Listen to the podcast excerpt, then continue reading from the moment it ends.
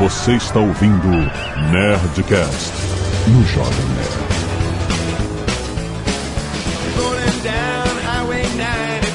Landa, landa, landa, nerds! Aqui é Alexandre Antônio, Jovem Nerd, na estrada para o inferno só toca rock and roll. Aqui quem fala é Carlinhos Troll e eu só comprei um motorhome porque eu morro de medo de avião. Aqui quem fala é o Guga Mafra e eu sempre assisti os episódios do Clube Irmão Caminhoneiro Shell. Aqui é o Azagal e eu fui um irmão caminhoneiro Shell. Muito bem, nerds! Olha só, estamos aqui. Carlinhos Troll pela primeira vez no Nerdcast! Salva de palmas! Olha aí, cara. Pecando a virgindade. Nós vamos falar sobre road trips. Aquelas viagens maravilhosas. E Carlinhos acabou de ter uma grande experiência. Fez um, um costa a costa nos Estados Unidos de RV. Vamos, vamos conversar muito sobre a experiência de cada um nas estradas. E-mails. Canelada.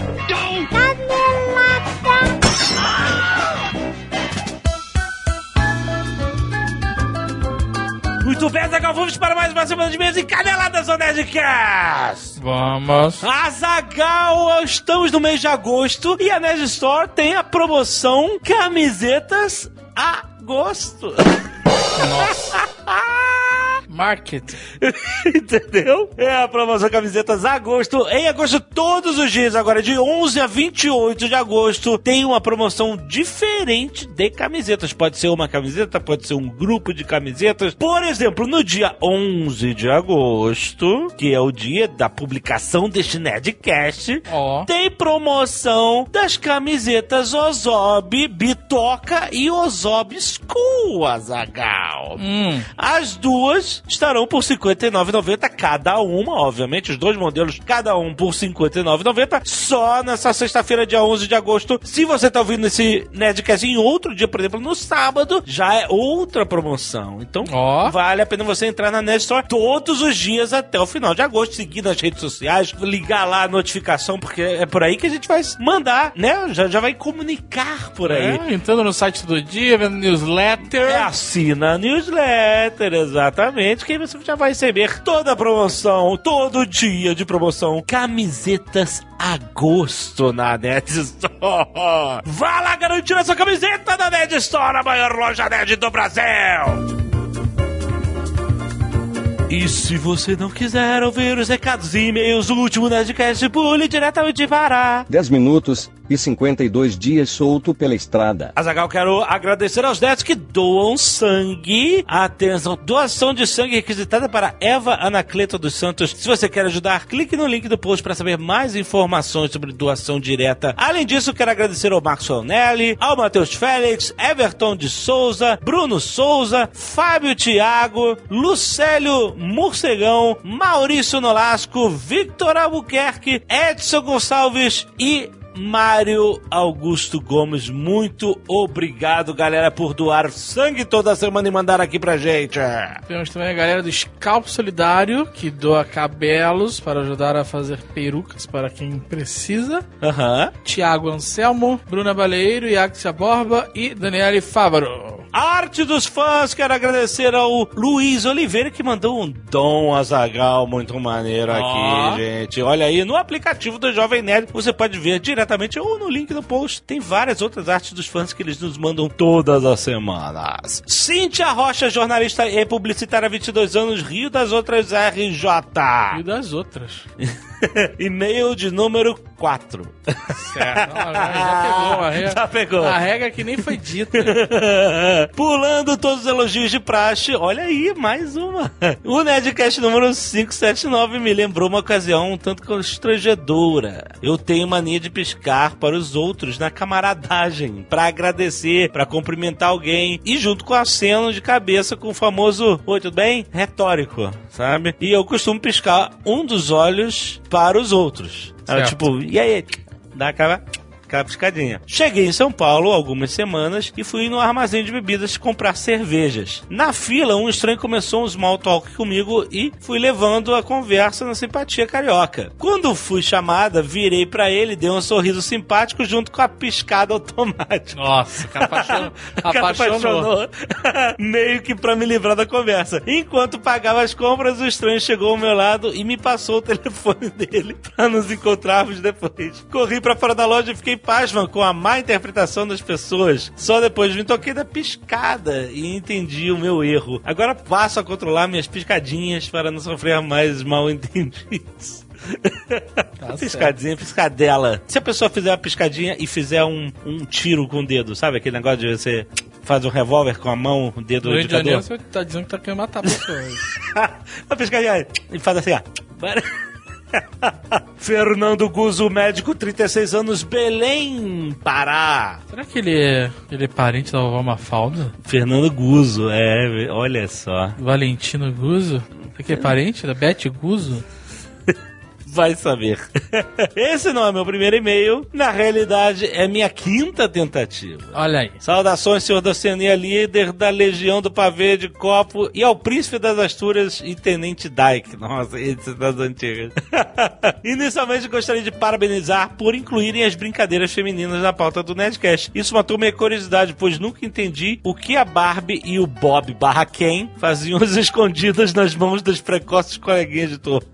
Contudo, gostaria de apontar uma canelada, pois a massa de modelar Play-Doh, cujo fabricante é a Hasbro, nunca se chamou Super Massa no Brasil. Essa última é uma marca tupiniquim fabricada pela Estrela, cuja qualidade é muito inferior à marca estrangeira, principalmente porque solta pigmento em nossas mãos e enrijece com maior facilidade. Portanto, o pequeno Arthur tem todo o direito de usar o selo babaca e chamar sua massinha de Play-Doh. Mas eu acho que a Estrela tinha uma licença antiga da Play-Doh, e agora que acabou a licença e a Hasbro veio com a Play-Doh, a Estrela fez outra parada e chamou de, sei lá, Super Massa. Não importa.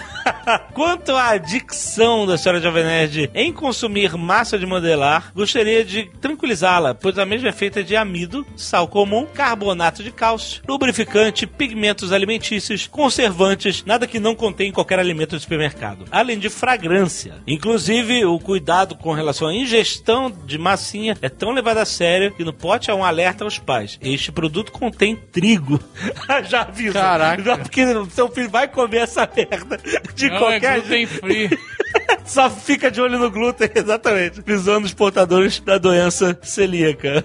Por fim, gostaria de afirmar que fui muito sortudo em minha infância, pois ostentava não só um Thunder Tank, como o Castelo de Grayskull. Olha milionário. Ó, o amiguinho rico da vizinhança. no entanto, meu maior trunfo era um brinquedo jamais citado no Netcast e rarissimamente encontrei em fórum ou comunidade de redes sociais outras pessoas que o possuíssem. Ele era fabricado pela Tectoy e se chamava Mr. Show. Só que o, o S do show, um cifrão, tinha a cara do Silvio Santos, articulava a boca, mexia os olhos e falava em português. Nossa. Vinha com dinheiro, tipo banco imobiliário, e quatro jogos podendo participar até quatro jogadores. Segue o link pro comercial americano. Peraí, Mr. Show, comercial americano? Com a cara do Silvio Santos? Será que era uma cara parecida com o Silvio Santos? Caraca, que flashback! Ele só é parecido com o Silvio Santos. Esse realmente era uma. Caraca, não lembro de nada Eu- disso. Você não lembra? Eu lembro desse, mas eu nunca tive. Caraca, amigo riquinho da vizinhança você era. Caraca, Mr. Show, muito bom. Suzana Martins de Lima, professora de arte, 28 anos, presidente Pitácio, São Paulo. Olá, Jovem Nerd Zagal, esse não é o meu primeiro e-mail. Pode ser o segundo. Eu acho que, né? Tendo em vista que existe uma nova regra no mercado. Mas calma, tendo em vista essa regra, ela falar não é meu primeiro. Se for o segundo e-mail, ela pode falar não é meu primeiro e-mail. Eu podia dizer, é o meu segundo. Mas não tá na regra? Dizer qual. Não, eu não sei. Bom, enfim. O último Nerdcast me recordou alguns traumas de infância. Minha família não tinha condições financeiras tão boas e éramos em três. Então, meus pais tinham o hábito de comprar bonecas alternativas, em especial as Barbies. Eu e minha irmã caçula brincávamos na atual casa dos meus pais, que na época estava em construção. Que excelente brincar numa casa em construção. Tínhamos um quarto que montávamos as casinhas das Barbies e deixávamos tudo espalhado. E as bonecas peladas ou com roupa inventadas com retalhos de tecido Fato que irritava tremendamente a minha mãe. Em uma bela manhã, era um sábado, acordamos e corremos para esse quarto. E ali havia umas madeiras que eram usadas na construção, estavam lá amontoadas. Quando olhamos, nossas Barbies estavam sentadas em cima das madeiras. Nossa. Vestidas com seus vestidos corretos e as bonecas com desenhos de lágrimas no rosto. Meu Deus do céu! Caraca, que história. Para uma criança criada vendo boneco assassino, lendas de Barbies e pactos com o diabo, nossa primeira reação foi óbvio: correr e chorar desesperada. Minha irmã caçula nunca mais brincou sozinha ali. Recentemente, eu escondi vários brinquedos de meus sobrinhos, pois eles estavam muito mal educados. E minha mãe, que hoje é avó, reclamou que eu traumatizaria seus netos e recordei a ela essa zoeira que ela fez conosco. Caraca, a mãe que fez. Caraca, que maravilhoso. ela só deu risada e não disse nada, mas eu tenho certeza que foi ela, rapaz. Ah, excelente.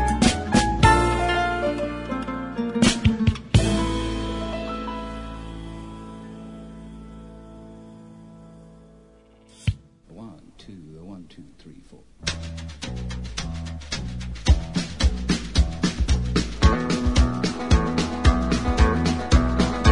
On the road again. Eu acho que a gente vai perder feio pro Carlinhos. o Carlinhos, ele, ele é muito hardcore de estrada. Ah, sim, não só agora, né? É verdade. Agora não, desde antes. Desde sempre, é. Tem muito do motivo de eu não gostar de avião. Eu prefiro viajar 15 horas de carro do que pegar um avião de uma hora. Você sabe, você sabe, você sabe. Que avião cai, sei. Não. você sabe que nas 15 horas de estrada você tá correndo mais risco do que uma hora de avião, né? Você sabe. Não sei se nos Estados Unidos eu não vejo acidente nas estradas. Tipo, é muito pouco. Que isso? Que isso, tem acidente, cara. Não vê porque. Lógico que não, eu tô zoando. É óbvio que eu sei que tem muito mais acidente. Que ele limpa rápido. Mas eu prefiro me defender na minha teoria do que acreditar na, na realidade. Não, tudo bem, olha só. É normal ter medo de avião. Mas a realidade aqui é mais arriscada na estrada do que no avião. mas olha só, eu quero perguntar o seguinte: road trip é aquela viagem, qualquer viagem de carro na estrada? Ou é só aquela viagem que você tá numa boa pra conhecer os lugares no meio do caminho? Sabe qual é? Aquela viagem relaxada. Não, qualquer viagem. Não, cara, você tá na estrada é road trip. É, qualquer viagem. Eu vou, eu vou, eu vou até Petrópolis ali. É um road trip. Viagem, é. Você vai de carro. Ainda mais em Petrópolis, que você para pra comprar banana, para pra comprar um monte de coisa. Ai, ai. Então, né? Mas porque o Carlinhos teve duas experiências. Ele teve as experiências de, de se mudar de estado e viajar 12 horas. O Carlinhos é literalmente um caminhoneiro. ah, é. É. Ele já viajou com carga. É, muito. Aqui nos Estados Unidos tu faz a mudança sozinho, né? Tu aluga um caminhão e viaja. E a gente veio da Virgínia pra Orlando, pra Flórida, e deu umas 18 horas de viagem de caminhão, porque o caminhão vai mais devagar, né? Mas no total, né? Você parou, dormiu e continuou no dia seguinte. Não, não, não, direto. Não. Todas as viagens que eu fiz Virgínia Flórida, porque minha mãe morava na Virgínia, a gente ia direto. Dava entre 12 a 15 horas. A gente parava só pra abastecer. Carlinhos, puta, que tem que respeitar isso. Cara, isso É uma, é. é uma linha reta muito tranquila. Eu não sei se. Mas a linha reta é o pior, é exato. exato. É, dá, dá, dá uma cansada, né? Você fica. A linha reta que é o problema. Que aí você entra no, no modo sono. E aí você entra no modo Red Bull agressivo e comida sem parar. Não é tão complicado. Complicada foi essa que a gente fez de Orlando pra Califórnia. Essa sim deu sete dias de viagem. Uh, Então isso sim foi puxado. Peraí. Não sei se eu faria tão cedo de novo. Você viajou 18 horas seguidas. Você revezou com a senhora Troll, com a sua esposa? Não, não, eu gosto de dirigir. Tipo, 18 horas é sair de manhãzinha, chegar no final do dia de noitinha, tá bom. Caraca, cara. 18 horas é, é chegar quase no dia seguinte. Exato. Cara, esse cara é um caminhoneiro no coração, cara. é mesmo, cara. Parabéns. Olha quantos estados que tu vai conhecendo, tu vai passeando, vai... mesmo não parando muito tempo, tu vai conhecendo um pouco das cidades que tu passa. Mas você chegava a entrar nas cidades? Porque aí tem Rodanel e tudo que é lugar. É, não, é, é que aqui os postos de gasolina, por exemplo, nessas estradas principais não são na estrada. Tu tem que entrar pelo menos um pouco dentro da cidade, né? Então tu conhece pelo menos as beiradas da cidade. Mas essa viagem que você fez agora pra Califórnia, quantas horas por dia você dirigiu? Eu comecei fazendo 9 a 10, porque o motorhome também é mais lento, né? Então, e é mais difícil de dirigir a primeira viagem longa que a gente fez. Então a gente fazia 8 a 10. Depois eu comecei a diminuir por umas 5 a 6 pra não me puxar muito. Não é que o motorhome seja mais lento. Ele é mais difícil de frear. Essa é a diferença. Que você É. consegue. Você consegue alcançar boas velocidades com o motorhome. O problema é parar ele, né? É, e ele fica mais pesado ainda conforme tu tá botando quanto mais entulho tu põe. Como a gente foi passar 60 dias fora, a gente botou uma casa inteira dentro, né? Pra dois meses. É, se você frear brusco, vem um micro-ondas na sua nuca, né? Não, não, é tudo presinho, é tudo bem preso e tal. Meu cachorro. O cachorro vem voando. Jogo, pô.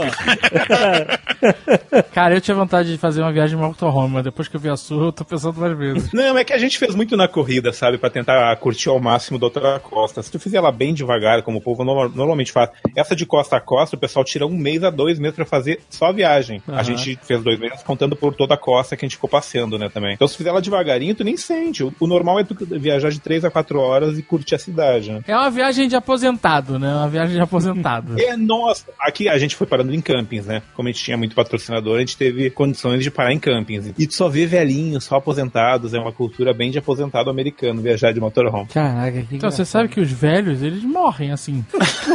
E eles, eles podem estar dirigindo do seu lado e morrer. Você tem essa consciência? Não tem um, um copiloto velho de motorhome. Ah, cara, eu não sei, cara. Eles parecem os velhos muito felizes, pelo menos. Então, se, sei lá. Parece estar bem saudável. Se eles morrerem eh, na estrada, tem alguns motorhomes que eles são do tamanho de um ônibus, daquele duplo. E quando o cara tem a grana pra ter esse motorhome, que é do tamanho de um prédio, ele geralmente reboca o carro dele atrás, né? Porque não dá pra você ficar andando com um prédio no meio da cidade. E aí ele, re- ele reboca uma caminhonete atrás, geralmente uma Dodge Ram. Teve um que eu vi que era o cara no motorhome do tamanho de um prédio, de um pequeno prédio, né? De dois andares, que rebocando uma Dodge Ram e em cima da Dodge Ram uma lancha. Não, a gente, já viu puxando, a gente já viu puxando um Jeep e atrás um jet ski, por exemplo, sabe? Duas puxadinhas assim. E, Fantástico. tipo, eu tenho no canal que, tipo, a gente era o único que não tinha carro sendo guinchado. É, eu acho que é meio que normal o pessoal puxar o carro junto. Brasileiro sempre, né? Passando vergonha. Ah, nossa primeira vez. Eu já vi um modelo de motorhome na internet, não ao vivo, né? Tem uma garagem, então ele leva o, o, o segundo carro dentro dele. Dentro. É, esse Embaixo dele, né, do ladinho, né? Eu já vi esse vídeo. Caralho, aí do- isso é inacreditável, cara. Isso é realmente uma casa, você tem um- uma garagem. Você leva o seu carro, incluso. A maioria é motorhome grande mesmo. Tipo, o nosso é motorhome pequeno. Então, quando tu vai num camping desses, a maioria é motorhome grandão. E pra dificultar mais ainda, o pessoal não, não precisa de carteira especial, né? Só precisa de carteira de carro. É mesmo? Então o cara tá. É, Mesmo o cara dirige um carro um pra comprar um ônibus daquele? Então, tem o- uma metragem que eles dizem, acima de 45 pés, tu precisa de uma carteira especial. Ah, Mas tá. 45 pés eu não sei tra- trans- transformar agora pra, pra metragem brasileira, que eu já tô muito acostumado aqui. 45 Mas é pés muito não sei grande. Não, é uma- acho que é mais, né? 13 metros. Mas é muito grande, tipo, é um ônibusão para precisar de carteira especial. Um ônibus normal, carteira de carro dirige aqui. Então, mas pro seu motorhome e pro seu caminhão de mudança lá que você alugou e tal, tinha muita diferença de carro pra dirigir esses? Tu estranha quando tu pega, sabe, assim, no primeiro dia, assim, porque tem que fazer a curva um pouco mais aberta, senão a roda de trás pega na, na Aham. calçada. Mas depois acostuma, tu nem percebe. Mas assim, no peso também, tudo, na freio. É que o motor é muito mais forte, sabe? O freio sim, o freio tu nota. Se tu tá andando muito rápido na estrada, por exemplo, motorhome, tu anda a 110 por hora quilômetros, que dá umas 75 milhas, acho por aí. E aí, se tu vai precisar frear, demora muito mais pra tu parar inteiro, né? Então tu sente um pouco do peso. Tem que é acostuma, né? É, o freio é a parada. Andar pra frente, todo mundo anda.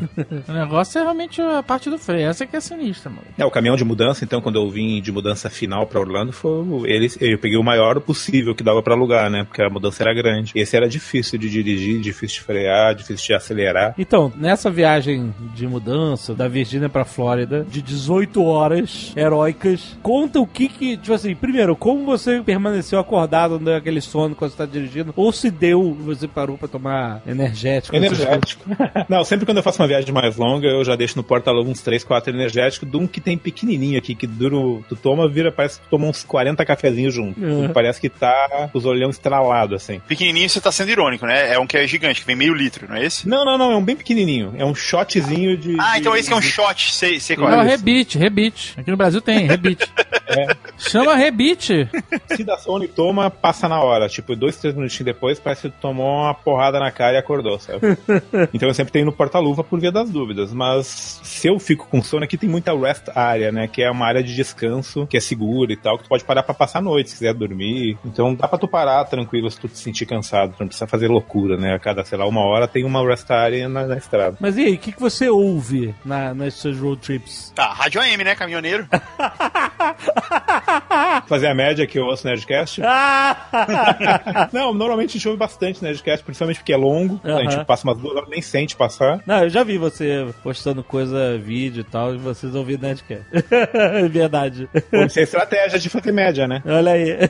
Será que você um dia pode viajar ouvindo este Nerdcast? Esse, Alguém deve estar fazendo isso nesse momento. é esse. Nerdcast eu vou mandar emplacar. Vou dar um jeito de trilhas sonoras e emplacar. Imprime a versão do Wave.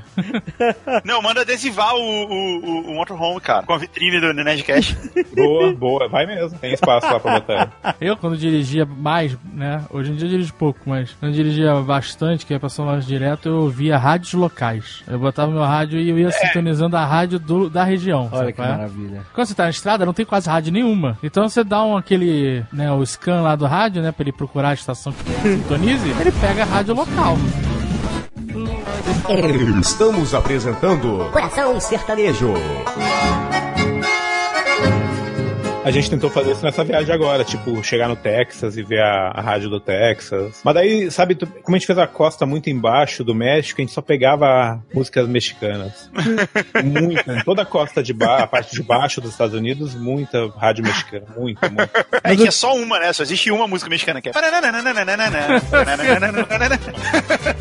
Mas o que, que tinha de mais maneiro nas rádios locais? Ah, a gente tentava até, principalmente para ouvir notícias também, a gente tentava pegar um pouco de notícias da parte local mesmo, para tentar pegar um pouco da cultura, porque muda muito, muito, muito, muito. Se tu tiver oportunidade de fazer algo assim, faz. Essa viagem que a gente fez, de estado, passando estado por estado, a gente tentou passar o mais dentro de cidade possível para ver a cultura de cada cidade, cada estado. E muda demais o sotaque, o jeito de falar, aquele sotaque sulista, tipo do Daryl do The Walking Dead, muda muito, parece que tá mudando de país, sabe? Então a gente tentava tentar pegar no rádio um pouco disso também. Deixa eu contar uma história de rádio mexicana. Quando a gente fez a Nerd Tour Califórnia, a gente foi viajar no dia do Jogo do Brasil, né? Isso, Dia do isso. 7x1. No dia do 7x1. Já foi uma road trip difícil, porque a gente tinha dois carros. Tinha um carro conversível que tava com o Dave, tinha uma minivan que tava comigo. Só que tava o dia mais quente da história da Califórnia. Tava fazendo, sei lá, 50 graus. E é pelo deserto a viagem, né? A gente tava indo de São Francisco pra Yosemite. E é pelo deserto. Você passa um pedação pelo deserto. A gente não tava indo pra Yosemite, não. A gente tava indo pra Los Angeles. Não, a gente tava indo pra Yosemite. Tava indo de São Francisco pra Yosemite, no dia do 7x1. E o carro tava começando a querer superaquecer. Caraca. Tem várias subidas, né? Você vai subindo uma serra, né? O Yosemite é no alto, você vai subindo aos poucos uma serra. E eu tava com o olho no ponteiro ali da temperatura do carro, cara. Porque direto, quando ele começava a passar um pouco da metade, eu dava uma aliviada, sabe? Ia mais devagar. Porque eu tava com medo de, imagina, numa van azul e o carro super uh, azul, igual um. parecia um chocolate bis ambulante. Não era? Lembra dele? Lembro. E a gente com medo do carro superaquecer. E nisso começou o jogo, né? Porque a gente se atrasou pra sair. A gente ainda tava na estrada quando o jogo começou. A gente começou a procurar sintonizar as rádios pra ver se a gente conseguia ouvir o jogo. Porque até então a gente achava que o Brasil ia pra final da Copa do Mundo, né? e aí a gente pegou umas rádios. Não era rádio mexicana porque a gente tava no norte da Califórnia, mas, bom, um dia aquilo ali foi mexicano. É, mas era uma rádio latina. É, mas era rádio em espanhol, e aí a gente só conseguia achar rádio em espanhol e o cara falando em espanhol. E eu não falo espanhol, não entendo espanhol direito, ainda mais quando o cara tá narrando futebol, que é diferente, né? E aí o cara começava assim, gol, gol, gol da Alemanha! E, e não dava pra entender direito o que ele tava falando. É, ele fala, ele fala isso, né? Ele não fala gol! É muito rápido. E aí a gente fala assim, não, putz, mas será que foi gol da Alemanha de novo? Não, não- é possível. tá no replay.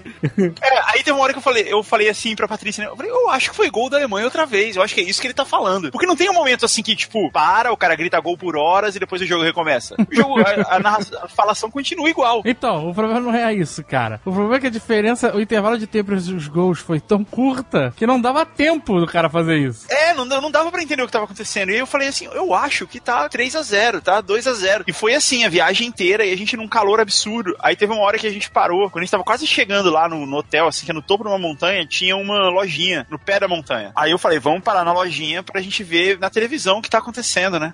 e aí no que a gente parou na lojinha, olhou lá, e é óbvio que isso nem tava passando na televisão e ninguém tava nem aí. Claro, né? A gente não conseguiu entender nada e a gente foi perceber quando a gente chegou no hotel que tava no intervalo do primeiro pro segundo tempo e tava, sei lá, 5 a 0 né? Uma coisa assim. E já tinha ido pro caralho. E a gente ainda, quando a gente chegou no hotel, a gente tava com a camisa do Brasil, né? Eu e o Eric com a camisa do Brasil. A gente sentou na mesa, tinha, a gente sentou na mesa do restaurante e tava passando o jogo da televisão. Tinha só uma outra família numa outra mesa. E aí os caras falando, assim, no, meio das falas, eles falam assim, negócio assim, tipo, ya. Aí a gente começou a falar assim, cara, esses caras são alemães.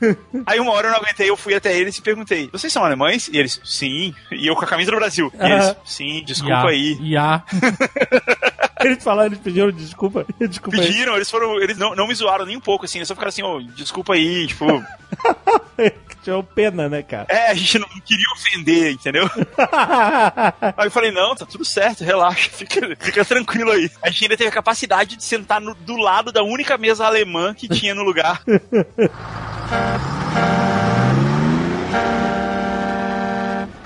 Esse bagulho que o Guga falou do superaquecimento, quando a gente foi e quando voltou, tem um monte de placa pra desligar ar-condicionado, pra evitar o superaquecimento na subida dessas montanhas. Pelo menos na I-10, a cada, sei lá, 100, 200 metros, tem uma, uma torneirinha com plaquinhas escrito não beba essa água, é água pra radiador ou pra, pro motor. Caraca. E a gente na volta, eu fui filmando, mostrando tinha sete carros numa subida parado por superaquecimento. Eu nem sabia que tinha que desligar ar-condicionado pra não superaquecer o carro. É, você tem que desligar o ar-condicionado e você tem que tentar não, não forçar ele, né? Tem que fazer ele eh, trabalhar na rotação baixa. E tem que, tem que ir de olho no ponteiro, cara. Começou a subir demais, você para. Tem vários motivos pro carro superaquecer, né? Não é só forçar o motor. Se o óleo do motor estiver velho, ele pode superaquecer. Se estiver baixo, ele pode superaquecer, porque o óleo do motor ajuda a resfriar. O líquido do sistema de radiação do radiador estiver baixo, ele vai superaquecer. Se você não estiver usando aqueles produtos, né, que, que dão, que, que ajudam a, a manter o líquido mais frio, né, também. Então, é tudo isso é levado em consideração. Se você tiver com um carro tinindo, vamos dizer assim, é muito difícil ele superaquecer. Agora, é claro, a gente pega o carro numa locadora, o cara não se preocupa com isso, né? É, sei lá. A locadora bota o óleo mais barato, não bota, não deve botar líquido nenhum no, no negócio da água e seja o que Deus quiser, né? E muitas pessoas também não se importam tanto assim, né? E é por isso que é essas que param na estrada. É, e quando você tá no, a 50 graus e na subida, você tem, tem que ir devagarzinho. E, e não é pouca subida, né? Porque quando a gente chegou a 8 mil pés. Traduzindo, isso dá uns 2 mil e pouco ah, metros de altura em relação ao nível do mar. E aí tu chega lá em cima e começa a descida, tem uma área de testar freios, que é uma saída para carros e pra tu testar o freio antes, porque começa a descida direto, né? É tipo um Durante todo esse pátio? tempo que tu subiu. É, tipo uma rest area que tu pode sair pra testar o freio do teu carro ou caminhão. E aí tu começa a descida, e no meio da descida, mais ou menos, tem uma área de escape, que é pra tu jogar realmente o carro ou o caminhão pra bater num punhado de pedra. O quê? É, tu tem uma saída assim na direita da estrada, que é só pedrinha de cascalho, assim. Brita, né? Brita, é Brita. É brita, e aí tu vai nela e no final dela tem uma montoeira gigante de pedra. Que é se tu tiver sem freio pra tu te jogar nessa, nessas pedras. Todas as montanhas que a gente passou tinham isso nas descidas. Foda, eu nunca vi isso no Brasil. Foda. Eu filmei isso também, bem legal, bem diferente, né? É, porque o freio pode estar funcionando no começo da descida e ele pode superaquecer, né? E aí fudeu. Era mais de caminhão, né? Exato. Cara, teve uma vez, a primeira viagem que eu fui fazer de estrada é dirigindo. Eu tinha 18 anos, sei lá, tinha acabado de tirar a carteira de motorista. Eu queria ir pra São Paulo pra ver a Patrícia. Eu tava namorando com a Patrícia e ela morava em São Paulo, eu morava em Brasília. E eu queria ir pra lá pra ver ela num feriado, coisa assim. Eu ia de carro, porque naquela época passagem de avião era muito, muito caro, muito mais caro do que é hoje. E eu queria pegar o carro e ir pra lá porque eu já tinha ido algumas vezes de ônibus, mas você chega lá e você não tem como se locomover na cidade, né? Eu queria ir com o meu carro. E eu nunca tinha feito isso, nunca tinha viajado de carro. E eu não entendo muito de carro ainda, mas naquela época ainda menos, né? tinha nenhuma experiência. E eu tava, tipo, empolgado com a ideia de que eu ia dirigir. São mil quilômetros de Brasília a São Paulo. 10 horas de viagem direto. É, um pouco mais, né? Você, você conseguia 100 por hora certinho. E aí eu tava muito empolgado, mas eu tava com medo, tava um pouco de medo, sabe? Puta, eu nunca tinha feito isso. E outra coisa é que não tinha GPS na época, né? E tinha que ir com o guia quatro rodas, olhando as páginas, coisas assim. Nossa, cara, como é que pode? Isso é muito impossível, cara, hoje em dia. a gente não consegue mais fazer isso. Pois é, é uma habilidade que a gente, é tipo datilografar, né? É uma habilidade que só as pessoas antigas têm, que não faz mais sentido hoje. Eu já viajei muito sem GPS. Pois é, cara. eu tava meio receoso, eu fui levar. Primeiro erro de quem não, não sabe fazer as coisas. Eu fui levar o carro numa dessas lojas de freio, sabe qual é? Hum. Que o cara chega assim. Tem até um episódio dos Simpsons que acontece igualzinho com o Homer. O cara chega chega assim e fala assim: ah, o seu freio tá com um problema ali naquele parafuso. Ah, quanto custa pra consertar? Dois mil reais. Você tá maluco? Eu não tinha dinheiro, eu não tinha dinheiro pra isso. E aí o cara falou assim: não, mas eu não posso nem deixar você sair daqui porque é muito perigoso. Ah, tá bom, vai, faz aí o negócio, parcela aí em 10 vezes, coisa assim. Aí o cara vai lá, pega tipo uma barra e desentorta um negócio. É, é isso, é esse o serviço dele. Que ele cobrou dois mil reais pra você.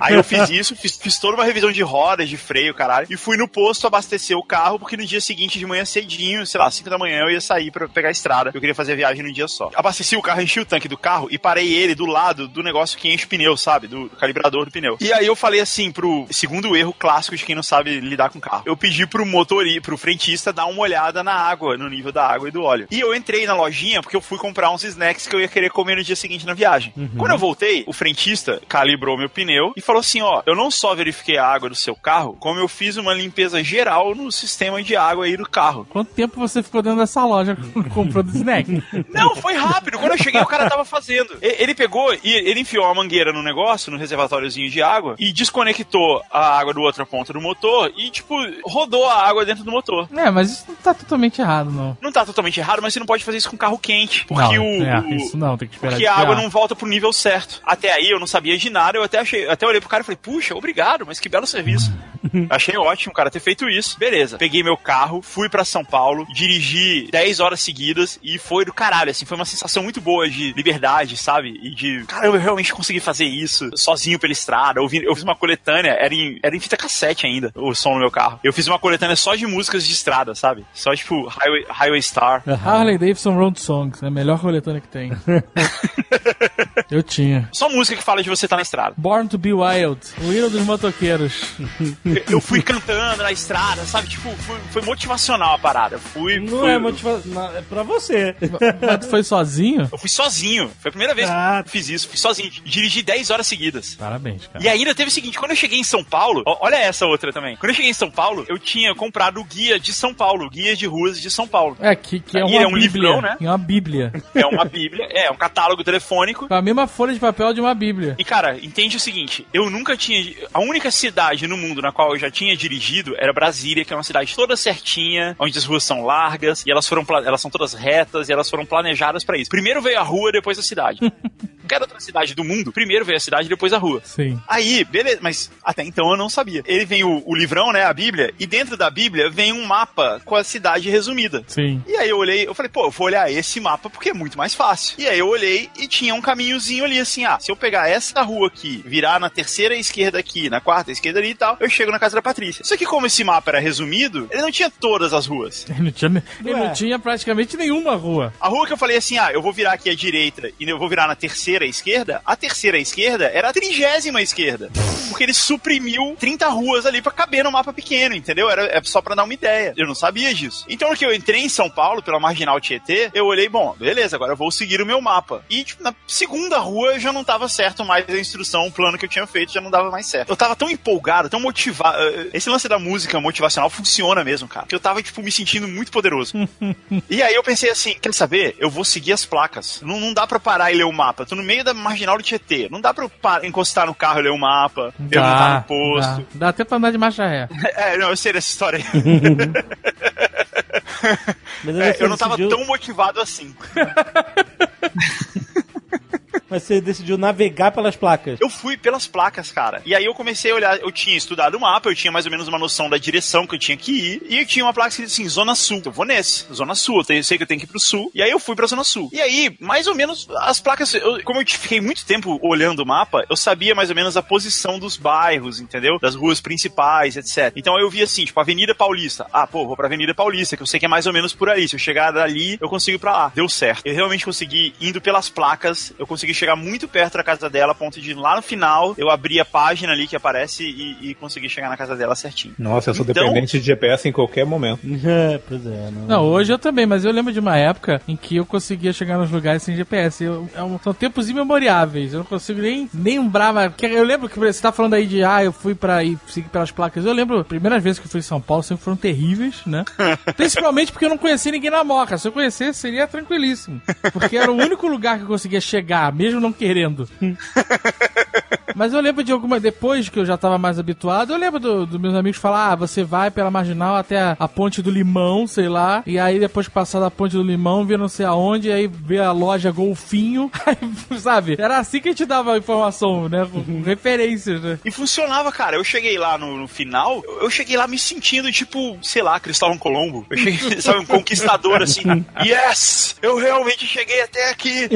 próprias mãos, entendeu? A sensação foi essa. A gente passou o feriado lá em São Paulo, foi incrível, foi super legal e tal. Quando eu tava voltando, na altura de Ribeirão Preto, o ponteiro do, do aquecimento do meu carro começa a bater lá no indo da esquerda totalmente pra direita. Mas que merda está acontecendo, né? Pô, eu fiz tudo direitinho. Na hora que ele começou a superaquecer, sair fumaça, eu tava passando na frente de um posto, por sorte. Nossa senhora. Entrei no posto, parei ali do lado onde tem uma mangueira, coisa assim. Tá acontecendo, já tava fervendo, sabe? Tava jorrando água e tudo mais. Tu abriu a tampa do motor? Não, ela tem tipo uma válvula, né, que faz ele começar. Que Ah, uma hora ela, ela deixa. É, sim, pra, não explodir, exatamente. É, eu abri e já tava vazando, assim, já tava saindo fumaça e já tava vazando água pelo canto da tampa. Mas é arriscado até abrir a tampa, o capô, você sabe, né? É, porque você pode se queimar, né? Pode espirrar em você. E, e ela tá, tipo, e ela tá acima de 100 graus, né? Porque ela tá Exato. sob pressão. Mas aí eu fui lá, esperei esfriar um pouco, veio o frentista, me ajudou, pôs o pano ali, aí a gente abriu. Sei lá, deve ter sido. Acontece às vezes, né? Tá, esforçou muito o motor, tá, o carro superaqueceu. Completou o nível de água de novo, que também é algo que você não pode fazer com carro quente. Esperar o carro esfriar, acabou. Completou o nível de água de novo, segui viagem, e, sei lá, em 20 minutos aconteceu a mesma merda. E aí, não tinha mais jeito, cara. Aí eu chamei o guincho. Nossa, você tava onde? Eu tava no meio, da, eu tava chegando em Ribeirão Preto. Não, tu tava muito Tava, longe de Brasília. eu, tava, eu tava indo de São Paulo pra Brasília, mas tava na altura de Ribeirão Preto. São uns 300, 350 quilômetros de São Paulo. Que grana de guincho. Né, É, eu tinha seguro, né? Que tem isso incluso e tal. Até aí, até aí tava ok. Aí veio o guincho, me levou e falou assim: ó, não tem outro jeito, eu vou te levar pra Ribeirão Preto pra você levar o carro pra arrumar lá. Aí eu, beleza. Cheguei em Ribeirão Preto, ele falou assim: ah, tá bom. Aí o cara do guincho, terceiro erro, tem experiência. Olha, eu posso levar você na autorizada Volkswagen, que é aqui, tá bem aqui, você pode deixar o carro ali e ver o que eles fazem. Eu tenho um amigo que tem uma oficina bem ali e vai te cobrar mais barato. Eu, Porra, porra, amigão, irmão caminhoneiro, me leva no seu amigo, vamos lá. O nome do cara era Cláudio, filho da puta. Eita. Ele foi lá, largou o meu carro, aí o Cláudio falou assim, ó, tem que ver aí se não empenou o cabeçote. Cara, que escroto. Cara escroto. Se só ferveu, não sei o que, então a gente troca a água, a gente testa isso aí. Agora, se empenou o cabeçote, você pode só trocar a junta e torcer pra não acontecer nada, mas se empenou, você tem que retificar o cabeçote. Tá. Eu tô com pena do jovem Google já. Porra, cara, você não faz ideia. Aí eu falei, tá bom, faz aí o que tem que fazer. E por sorte, quando eu Coitado, tava... jovem Google é rendido, faz o que tinha que fazer. Não sabia, cara, eu não tinha noção do que eu tava fazendo. O cara do guincho falou assim: eu falei, pô, me leva aí pra um hotel, né? Claro, tem um hotel ótimo aqui. Aí ele me levou pro hotel no centro da cidade, que é, é, sabe, é o hotel mais vagabundo, onde, onde acontecem as coisas escusas. onde o nego vai pra trocar mala de dinheiro. É esse tipo de hotel. Eu cheguei lá, eu fiquei nesse hotel 10 minutos, e por sorte, a família da Patrícia é toda de Ribeirão Preto. Aí eu liguei pra Patrícia e falei assim: puta, eu tô num hotel, tive que deixar o carro no guincho, no- na oficina mecânica do amigo do guincho. Ela falou assim: não, minha família é toda daí, eu vou pedir pro meu tio ir aí te buscar. E a gente não tinha grana nessa época, né? Então, tipo, pagar hotel era um problema. Aí eu Exato. voltei no hotel, eu já tava no quarto do hotel que, sei lá, era um hotel tão vagabundo que também não ia ser tão caro. Eu cheguei lá e falei assim: ó, não vou ficar no quarto, vou, vou sair. Aí o cara falou assim: ah, não, tudo bem, beleza. Você ficou 10 minutos lá em cima, beleza, não tem problema nenhum, pode ir embora. Eu falei, é, eu não usei nada? Ele falou, não, tá bom, tudo bem, pode ir embora. Aí eu fui, Pô, tu deu sorte que tem muito hotel que 10 minutos é o tempo mais suficiente. É, pois é. pois é, não, eu dei muita sorte na parte do hotel. É, é uma maneira de ver sorte nessa situação toda. Outra sorte que eu tive, foi sorte pra mim, um parente do avô da Patrícia tinha morrido nesse exato dia. Nossa. Por isso, o avô da Patrícia estava em Ribeirão Preto para o velório e ele tinha uma casa em Ribeirão Preto. E aí ele falou: não, vai ficar na casa lá com meu avô e tal. E aí eu fui lá com o avô da Patrícia, que era minha namorada, sei lá, há meses. E aí, de repente, eu vou passar uma noite com o avô dela. Aí sim. Olha que situação maneira. Você já conhecia o avô dela? Ou foi a primeira vez? Não, n- não, conhecia assim, de, de ir apertar a mão e mais nada, sabe? Entendi. E, e, e eu era o maluco cabeludo que tava namorando com a neta dele. E aí, beleza. Aí eu passei a noite lá e tal. No dia seguinte, o Cláudio, o mecânico, veio trazer meu carro. Ó, tá prontinho. Retifiquei o cabeçote. Cara, que mentira, que filha da puta, É mentira cara. por quê? Não dá pra de onde é É um trabalho muito demorado. Retificar o cabeçote é você fazer o cabeçote ficar reto. Ah, Você ah. vai lá, passa ele numa lixa pra ele ficar reto de novo. Mas não é só isso, cara. Você tem que trocar a câmera do motor também. E é um negócio de precisão, não é tipo você meter ele na. na- sabe, você não faz no olho. Primeiro que você só pode retificar se ele empenou até um 2 milímetros, tem, tem um limite, senão você tem que trocar ele. E segundo que é um negócio de precisão, você não faz na oficina mecânica no quintal da sua casa. Será que ele não trocou pra uma vagabunda lá? Uma... Tem um golpe, Dave, você deve saber disso, que o cara põe duas juntas, sabe qual é? Como? Como Você assim? Falar isso? O, o cabeçote ele tem uma junta, ele tem Você, um, um você tipo- não empenou o cabeçote. Isso é mentira do cara. Sei lá, cara, o que aconteceu. Eu realmente não sei. Eu sei que custou, na época, 700 e uns quebrados. Sabe o que, que esse cara fez? Esse cara deixou o carro esfriar, trocou a água. Se ele abriu o motor, que um- talvez não tenha aberto, ele simplesmente trocou a junta. Quando você abre o motor, você tem que trocar a junta e acabou. Não fez então. nada. Ele não retificou nem fudendo o teu motor, cara. Nem fudendo. Pra re- retificar o motor, você tem que fazer todos os cabeçotes, você não pode fazer só um. Você tem que trocar toda a câmara, porque o cabeçote fica menor e, e ele vai ficar frouxo dentro da câmara do motor. Então você tem que botar um tipo uma luva pra câmera ficar certinha. Ih, Caralho, caraca, tô com raiva desse cara. É, é exatamente isso aí. Eu fui aprender isso um tempo mais tarde. Cara, e ele voltou. Tipo, eu deixei o carro dele lá no final da tarde e no outro dia de manhã ele me devolveu o carro. Algo, algo estava errado.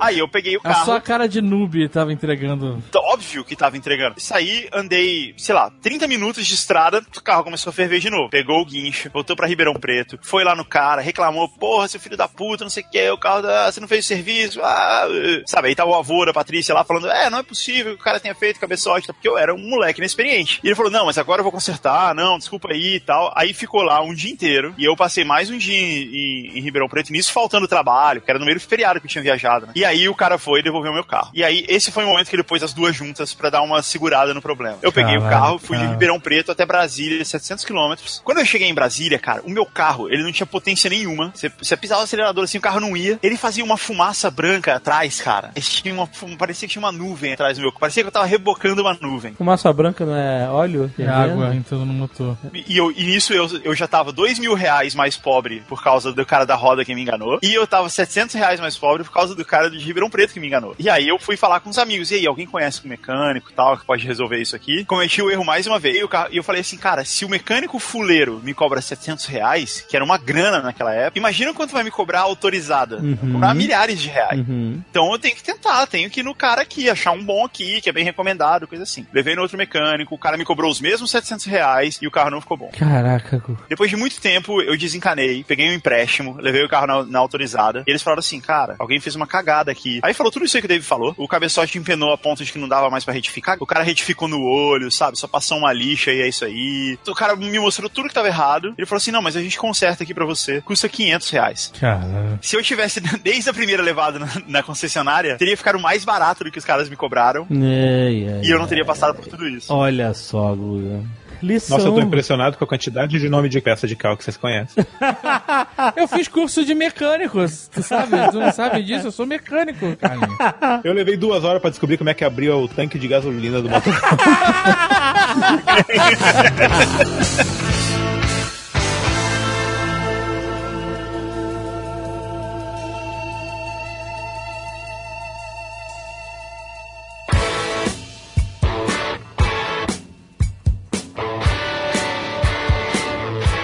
Carlinhos, você sabe quantos quilômetros foi de volta essa viagem de costa a costa? Foram, eu tenho aqui, deu 13.196 quilômetros. Caralho. Qual foi o trajeto que você fez? Ele fez Flórida San Diego, foi esse trajeto que ele fez. É, a gente fez Flórida Los Angeles primeiro, daí ficou lá nos eventos que tinha lá, né? Depois a gente desceu pra San Diego. Na verdade, a gente desceu, a gente foi pra Las Vegas, daí a gente andou também pra lá. O Grand Canyon, pro Arizona, aí ficamos pela região do Arizona, andando bastante por lá. Depois voltamos pra San Diego. Deu algum problema nesses 13 mil quilômetros? Não, acho que o único problema, de, talvez de um pouco de burrada nossa, de arriscada nossa, é tipo no Texas, parece aquelas coisas de filme, sabe? Tu tá na estrada, se tu não abastecer num posto, tu tá arriscado a ficar sem gasolina, se tu tá com menos de meio tanque. Porque demora muito para ir em outro posto de gasolina. Muito, muito, muito, muito. Nós chegamos uma vez que quase ficamos, sabe? Ficou na reserva, com o cu na mão, né? Apavorado, meu Deus, vai acabar, eu vou ter que fazer o quê? Aí conseguimos chegar ali na reba da gasolina, mas é tipo muito longe um posto do outro. É que o Arizona também, o Arizona, não, o Texas, ele é muito grande na parte horizontal dele, assim, enquanto vai passando. São 880 milhas, a gente leva três dias, duas noites. Mas nada mecânico, não teve nenhum perrengue mecânico, superaquecimento, nada. Não, foi bem tranquilo, nenhum problema. O fato de ser um carro novo é, realmente deve ter contribuído pra isso, né? Porque um carro usado não dá tanto assim, né, cara? É, mas é, é, eu não sei o quanto de problema dá a motorhome, porque eles estimam que dá 300 mil milhas antes de começar a dar problemas sérios com o motor, de ter, poder ter que fazer alguma coisa no motor mais séria, né? Carro com manutenção é muito difícil dar problema, cara. Essa é a realidade. E aqui tu ganha, eu tenho 5 anos de manutenção gratuita, sabe? De levar neles, fazer a manutenção de milhagem e tal, a cada certa Mas- milhagem. Mas tem uma manutenção de apartamento dele também, assim, né? Tipo, de pintar a parede, pôr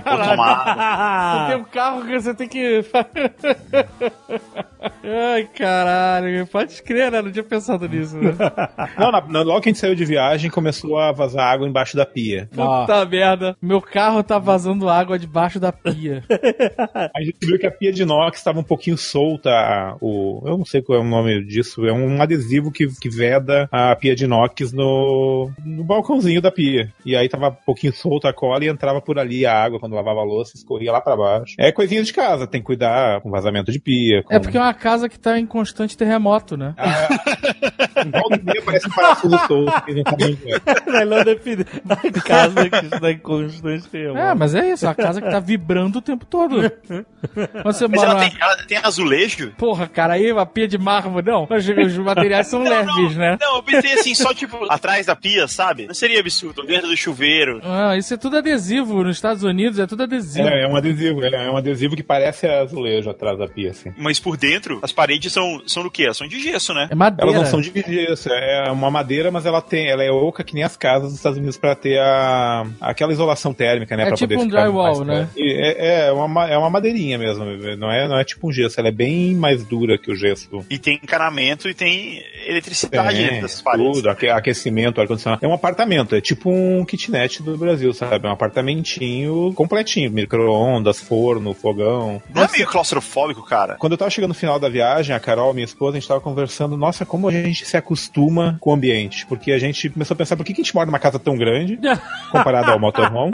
E no motorhome a gente tava vivendo de boa, que a gente não sentia diferença mais, sabe? Depois de um tempo, tu acostuma a estar naquele cubículo pequenininho. Caraca. Mas aí, se tipo, você quer deitar no sofá e jogar um videogame, você tem que deitar na sua cama, não tem no sofá. É, o nosso, Ele- tem- ele até tem a, a mesa de jantar, tu pode baixar ela e ela vira mais uma outra cama na sala, né? Mas Ah. é tudo cama. É porque o dele é pequeno. O dele é o- é o- acho que é o menor que tem, né? Acho que tem menor, na É o verdade. segundo menor, tem um menor que o nosso ainda. Porque a galera que viaja profissionalmente aí, como o Carlinhos falou, o cara tem sala, tem tudo. Tem uns gigantes, tipo, a gente filmou alguns, ah, tipo, aqueles extravagantes demais, né? Que tinham cristaleira, parecia sala de casa de luxo. Cristaleira. É, cristaleira dentro do, do, do motorhome. É, você não pode viajar sem os cristais, né? Vai que você vai dar um jantar, né? Não é? Mas sabe que quando a gente começou a viagem, a gente pensou, olha, quando a gente voltar, talvez a gente amplie e compre um maior, sabe? Faz um upgrade para um maior. Acho válido. Porque nós dois, ok. Mas a gente viajou com dois Boston Terrier, dois cachorros. E agora ela tá grávida, a gente vai ter um bebê, já vai começar a ficar muito apertado esse ano. Aí talvez um pouco maior seja melhor para umas viagens assim. Eu não sei se eu faria tão cedo uma viagem tão longa de novo. Você ficou dois meses viajando, você chegou a ficar dois meses. 60 dias. É muito tempo viajando, cara. É, tu acaba cansando demais, porque é uma rotina muito de dirigir o dia inteiro, de dirigir uma parte, de. eh, Querendo ou não, tu não descansa como na tua cama, né? Não é a mesma. Eu sei que você parou pra passear e tal, não sei o quê, mas mesmo assim, durante a viagem mesmo, não teve algum dia que você falou assim, caraca, eu não quero dirigir hoje? Ah, É que como a gente foi com uma agenda muito certinha, eu tinha que dirigir mesmo não querendo, né? É, eu acho que a, a- a parada da tua viagem é que normalmente o cara que pega um motorhome desse, ele, ele vai pela liberdade. Essa é a principal vantagem que eu vejo. Porque quando você viaja sem motorhome, você tem que reservar os hotéis, né? Você tem que se planejar. Você pode até não fazer isso, mas aí você arrisca pagar muito mais caro e tal. Então, É, você, você reserva os hotéis, você tem que chegar na cidade tal, dia tal, porque o hotel tá reservado. Você não tem que reservar o camping pro RV? Não, não precisa. Não reservar. precisa porque tem muita vaga, sabe? Não precisa. A gente foi sempre sem reservar nenhum, a não ser um lá em San Diego, que a gente ficou duas noites que era na beira da praia. Esse a gente reservou bem antes, porque é um bem cobiçado, né? Mas no mais, todo camping tem lugar, né? Acho que o problema é que é justamente esse. Você tinha compromissos, né? Então, puta, já, já Tu no É. começo já teve que dar uma lapada de uma semana viajando direto pra cruzar os Estados Unidos, que já é foda. Aí chega, gente tinha os eventos pra trabalha, aí tem que ir pra não sei aonde que tem a Comic Con, aí tem que ir pro campeonato de poker de não sei o que. Aí... Foi, foi bem puxado por causa disso, a gente tinha compromisso. Quando você tava no, no, no- assim, no meio do, do deserto americano, você pegou naquelas estradas famosas lá de, do Papaléguas, aquela loucura. Ah, a gente andou na Rota 66, a gente ficou num camping na Rota 66, a gente ia passear o máximo possível nos pontos turísticos de lá, né? Mas Não, aquela... maneiro? É ir nesses lugares que tem a maior frigideira do mundo, sabe? o maior novelo de lã do mundo. Um, um- um gato que parece um rato e aí ele tá empalhado na beira da estrada. Isso que deve ser maneiro de ver nessas viagens. Você atropelou algum bicho, cara? Não, mas a gente viu muito bicho morto. Quando a gente chegou nos Estados Unidos, a gente sempre brincou disso que o americano normalmente fala que o Brasil tem muito bicho, mas aqui tem muito mais bicho pelas cidades, pelas estradas que no Brasil. Né, Porque a gente vê viado, a gente vê jacaré, aqui na Flórida tem jacaré sem parar. É, eu, já vi, eu já vi na estrada jacaré. já vi Na viado estrada? também. Eu já vi também porco selvagem na estrada, na, na, na I-95, que vai daqui pra Orlando. É bem normal. Porco selvagem. Não, mas tu vai lá pra aquela área de Texas e Arizona, tem leão da montanha, coiotes, tem. A gente fez um tour com um guia e a parte que ele mais demorou da parte de guia dele foi contando todos os animais que tem naquela região livres. Tipo, ele passou, contou uns 40, 50 bichos que era pra tomar cuidado. Desde escorpião, co- mortais pra gente. Ah, caraca. Leão, leão da montanha, jaguar. Isso tudo é risco num camping? Não só num camping, perto das cidades. A gente parou em cidades lá e tem os avisos. Cuidado com o leão da montanha? Tem leão da montanha bastante, não é pouco. E- Sério? esse- essa placa merece uma foto, né? Cuidado com o leão da montanha. Tem, eu, eu, eu filmei uma foto dessa da, pra tu cuidar. Tem até lá, lá em Los Angeles, tem no, quando tu vai. Puxa, eu não me lembro um dos parques famosos lá, tem a placa pra cuidar com os leões da montanha, que é sobre o seu risco tu andar naquele lugar. Inseto também, nossa, a parte pior pra mim da viagem, eu, tipo, eu sou mó cagão pra qualquer tipo de bicho, inseto, Deus o livre. Eu sou o errado pra estar acampando, digamos assim. E tem muito bicho que tu nem imagina, tipo os besouros do tamanho de mão, sabe? Bicho gigante. Você viu isso? No muito, muito. Barata, barata americana dos Estados Unidos é gigante, é do tamanho de uma mão quase. Que isso, cara? É, só que ela é diferente da barata brasileira. É uma barata parece um besouro, mas é uma baratona. Caraca, cara. Como o camping é normalmente é no meio do mato, ele sai um pouco da cidade, sempre é fora da cidade, tu vê muito inseto, muito bicho diferente. Meu Deus.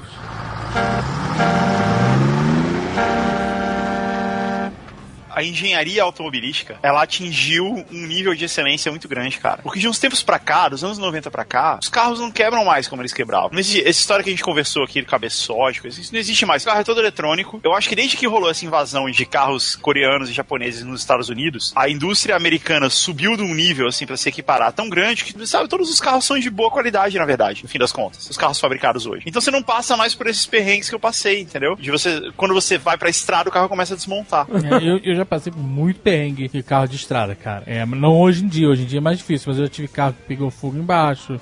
Eu já. Pneu, puta. Ah, o, o seu carro mesmo tá um milhão de quilômetros sem, sem ir inteiro, e andando. Não, mas meu carro eu não viajo mais, não pego estrada com ele mais, né? Mas assim, eu já tive problema de correia. Tudo bem que esse problema foi meu mecânico, né? Que eu fui trocar a correia justamente pra não ter problema de correia. E aí o cara fez merda? O cara não colocou a correia direito, eu tava dentro de um túnel, aí o carro começou a superaquecer, que a correia passava não só no motor, como passava na bomba d'água, que é o que faz a água circular, né, dentro do radiador, e por isso que ela esfria, né? Ela passa dentro do radiador, pra dentro do motor, pra quem quer entender, ela passa dentro do motor, aí ela pega o calor, aí ela sai do motor e passa na grade que é aquele radiador. Aí o vento faz a água esfriar, aí ela volta pro motor, esquenta, esfria, é isso que ela faz, entendeu? Pra, pra esfriar a- o motor. Quando a bomba para de funcionar, a água para de circular e esquenta toda. E aí o carro começou a esquentar pra caralho muito rápido. Eu que porra é essa? E eu acelerando, aí o carro já não- não andava, porque a correia já tava solta. Aí eu parei o carro no canto, liguei pro reboque, aí o reboque não podia entrar no túnel. Porra, what? Porque tem uma regra que reboque não, só o reboque do túnel pode entrar no túnel. Não, é bloco do túnel. Aí tive. Aí, como é que eu vou chamar o reboque do túnel? Sei lá. Aí eu esperei um pouco pro carro esfriar, liguei, acelerei pra caralho. Aí ele foi, eu desci o túnel na banguela até sair. É, aí eu consegui, ó, tô fora do túnel, pode vir. Mas e você aí, sabia que era Ah. correia? Não, não sabia o que era ainda. E aí quando o cara chegou, que ele levantou o carro, né, pro reboque, pra a correia, plof, no chão. Eu, Caralho, que filha da puta. No dia que eu peguei o carro. Ah, então era o mesmo serviço de merda mesmo. O cara... E era o meu, meu mecânico, entre aspas, de confiança, que eu fazia tudo. Mas eu tinha muito problema na época com as mangueiras do carro. As mangueiras do sistema de arreferação. De arrefecimento. Do, de arrefecimento cima do carro. Tem uma, uma certa marca de carro popular, carro do povo. Tinha uma época, eu não sei hoje em dia, mas tinha uma época que as mangueiras eram uma merda, cara. Elas viviam, quebra, elas quebravam, elas desfaziam, elas ressecavam. E aí eu praticamente troquei todas as mangueiras do meu carro. Toda semana eu dava uma parada, porque eu- daqui a pouco o motor começava a sair fumaça, que porra é essa? Era a mangueira vazando. Eu não andava com silver de tape dentro do carro. De qualquer coisa? Mangueira da parte de. de, O sistema de arrefecimento. É, a mangueira é. que faz a água circular. dentro do- Exato. Ah, de, ah, tá, da água. O problema é que se fazer gasolina, foda-se, não vai acontecer nada, explodir o carro. Inclusive, eu já tive uma vez um carro que. Essa foi foda. Essa foi sinistro. Tinha trocado de carro, tava tudo feliz, parcelando e tal. Peguei o carro, fui pegar a linha amarela, passei em cima de um pedaço de metal. Que tava na pista. A roda, no que ela girou em cima, ela catapultou o pedaço de metal. Nossa, Que furou o tanque de combustível. que fantástico. Só que eu não percebi o que estava acontecendo porque eu tava no gás. Tinha colocado gás no carro. Quando eu morava no Rio, todos os meus carros tinham GNV. Todos os meus carros, como se eu fosse um colecionador. todas, as, todas as minhas Ferraris e meus Porsches tinham GNV. Caraca, Ferrari com GNV. Esse, esse é muito maneiro. Não, eu comprei a Ferrari, mas eu vou pôr o kit gás. Economizar é, combustível, mais barato. Sempre que eu troquei de carro, né, o, o carro do meu pai, que seja, eles tinham, a gente, a gente botou kit gás, porque era muito mais econômico, principalmente no começo. O preço era uma loucura, um absurdo.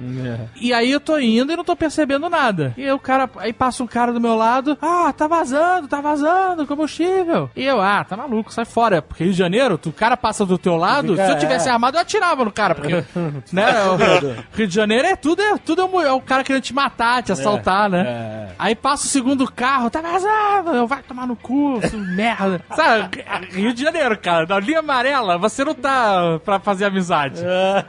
Aí eu sei que passaram, pass- passaram muitos carros em volta do meu, falando que tava com vazamento. Eu falei, Mas será que caralho. tava tão aparente assim? Tava, tava vazando, pingando, assim, jorrando. Ah, caralho. Mas por baixo, né? Por baixo, pelo tanque. Puta que pariu. Era tipo o avião do Duro de Matar Dois. É, tipo isso. Aí eu sei que eu falei, pô, eu vou eu tenho que parar esse carro, né? Aí eu vi uma, uma guarita policial, eu falei, vou parar aqui perto. O que na verdade não foi uma boa ideia, né? Eu podia ter parado no pedágio, sei lá. Eu parei na guarita policial, que é um alvo dentro da linha amarela. É, é. Com uma bomba, basicamente, né? Aí eu parei ali perto, aí eu saí do carro, quando eu olhei pra baixo, cara, cachoeira, torneira aberta. Eu, puta que pariu. Aí liguei pro reboque da linha amarela, do próprio reboque da linha amarela. Mas aí, ficou, você não parou, ficou vazando, cachoeira lá. Não, deixei lá e me afastei do carro. É isso que eu fiz. Nossa. Não tinha o que fazer. Se o John McClane falasse hippie, cair, manda faca, jogasse um... Explodia. jogasse um isqueiro ali. se, se- se o, se o fogo conseguisse entrar dentro do tanque, explodia. É isso que ia acontecer. É, ia ser foda que ia explodir o tanque e depois ia explodir o tanque de gás.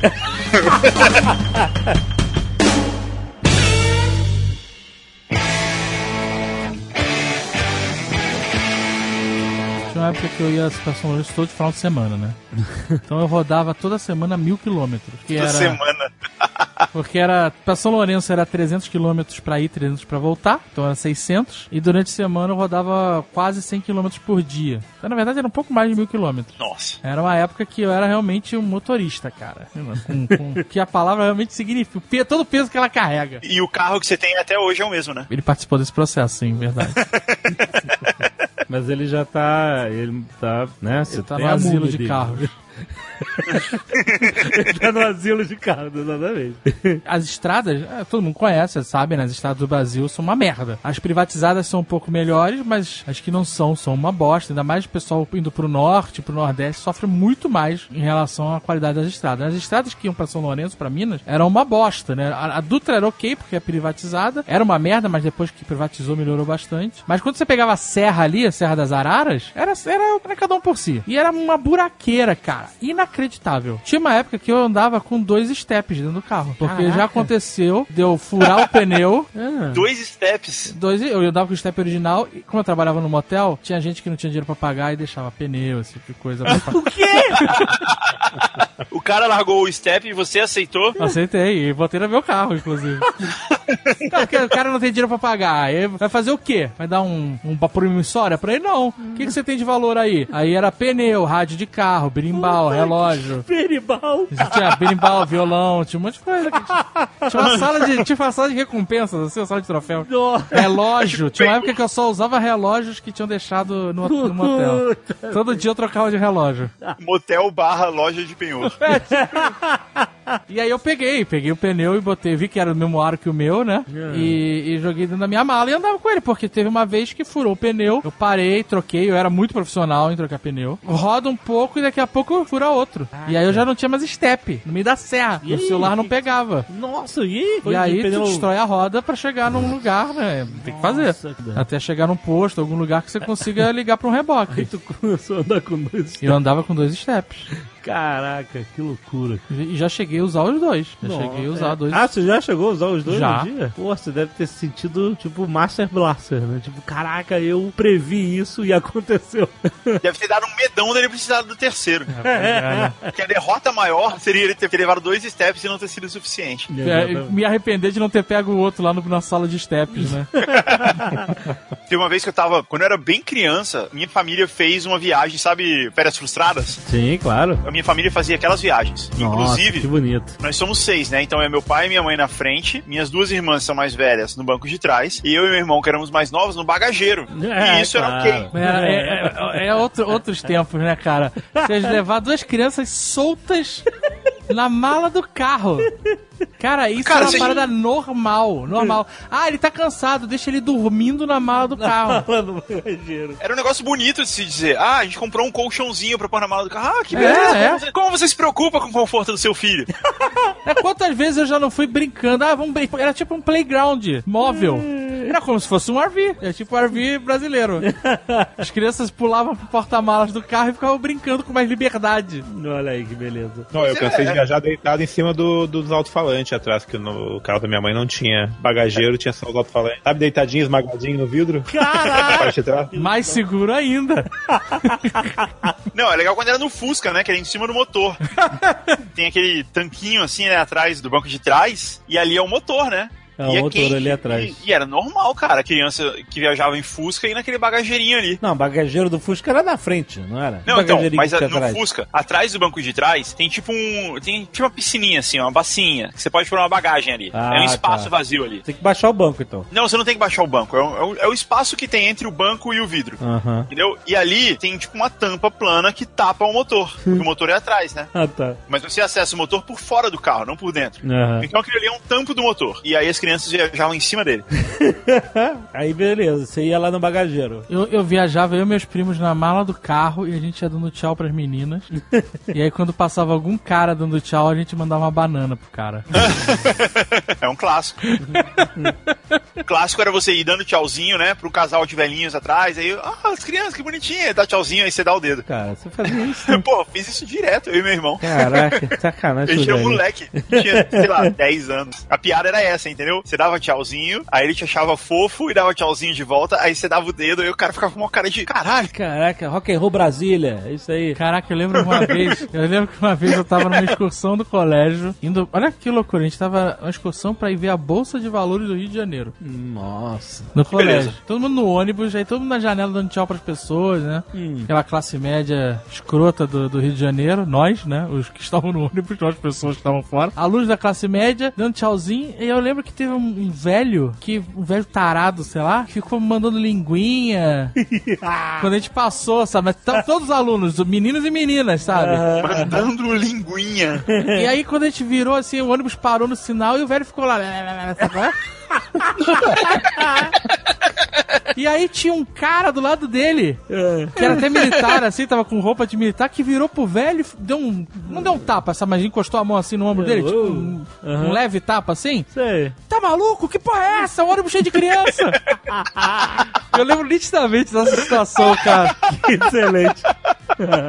O velho tarado mandando linguinha pras crianças, pedófilo nojento. Eu Family Guy. E o, e o militar herói, cara, que confrontou o velho. É, que história maravilhosa.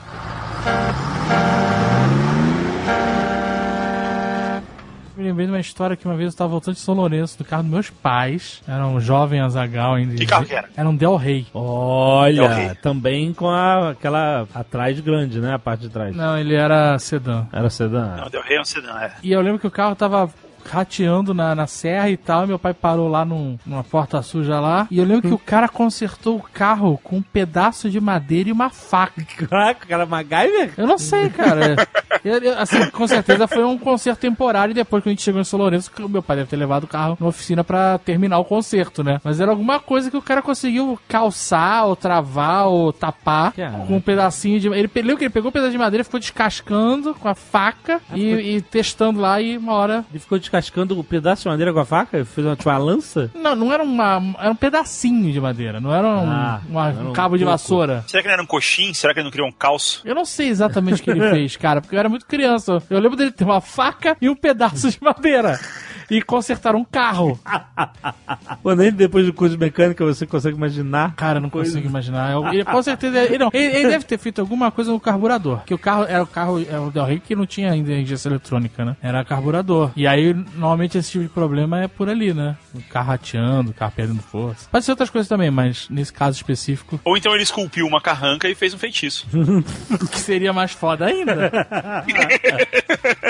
É engraçado que ele falou do curso de mecânica e depois que eu fiz o curso de mecânica eu entendi como o Axel Foley conseguiu fugir daqueles policiais botando banana no cano de descarga. No cano de descarga, ué. Você entendeu a, a- a física da coisa, é Eu isso? entendi por que, que o carro não andou. Porque quando você tapa o cano de escapamento, É. o motor trava, porque se o gás não sai, Tem- todo é. o caminho fica parado. Fica preso. Não tem Ele como. consegue, é, ele não consegue mover o pistão. Exato. Aconteceu isso com um carro meu uma vez. É, mas acho que é Um mais fácil. te- é, um bom tema pro Nerdologia, hein? O, o que o carro aconteceu o seguinte: eu tinha um carro com gás, né? O gás estava com um problema. Foi o carro que pegou fogo, inclusive. O gás estava explodindo em parte dentro do catalisador, que é um filtro que tem dentro do escapamento. Aham. Que é tipo uma colmeia. E aí o gás explodia ali dentro, né? O gás, todo carro tem explosão no motor, é normal. Só que parte do gás queimava lá dentro. E aí foi derretendo o catalisador até que ele não deixava passar quase gás nenhum. Aí como o gás passava com muita pressão ali dentro, porque tinha pouco espaço para ele passar, Ah. ele superaqueceu o cano. Por isso que o carro pegou fogo. Ele virou uma tocha. Ele virou, quando eu olhei pra baixo do carro, depois que eu apaguei, o catalisador tava em brasa. Aí eu mandei tirar o catalisador e foda-se. O carro ficou muito mais potente e não teve mais esse problema. E foda-se a natureza.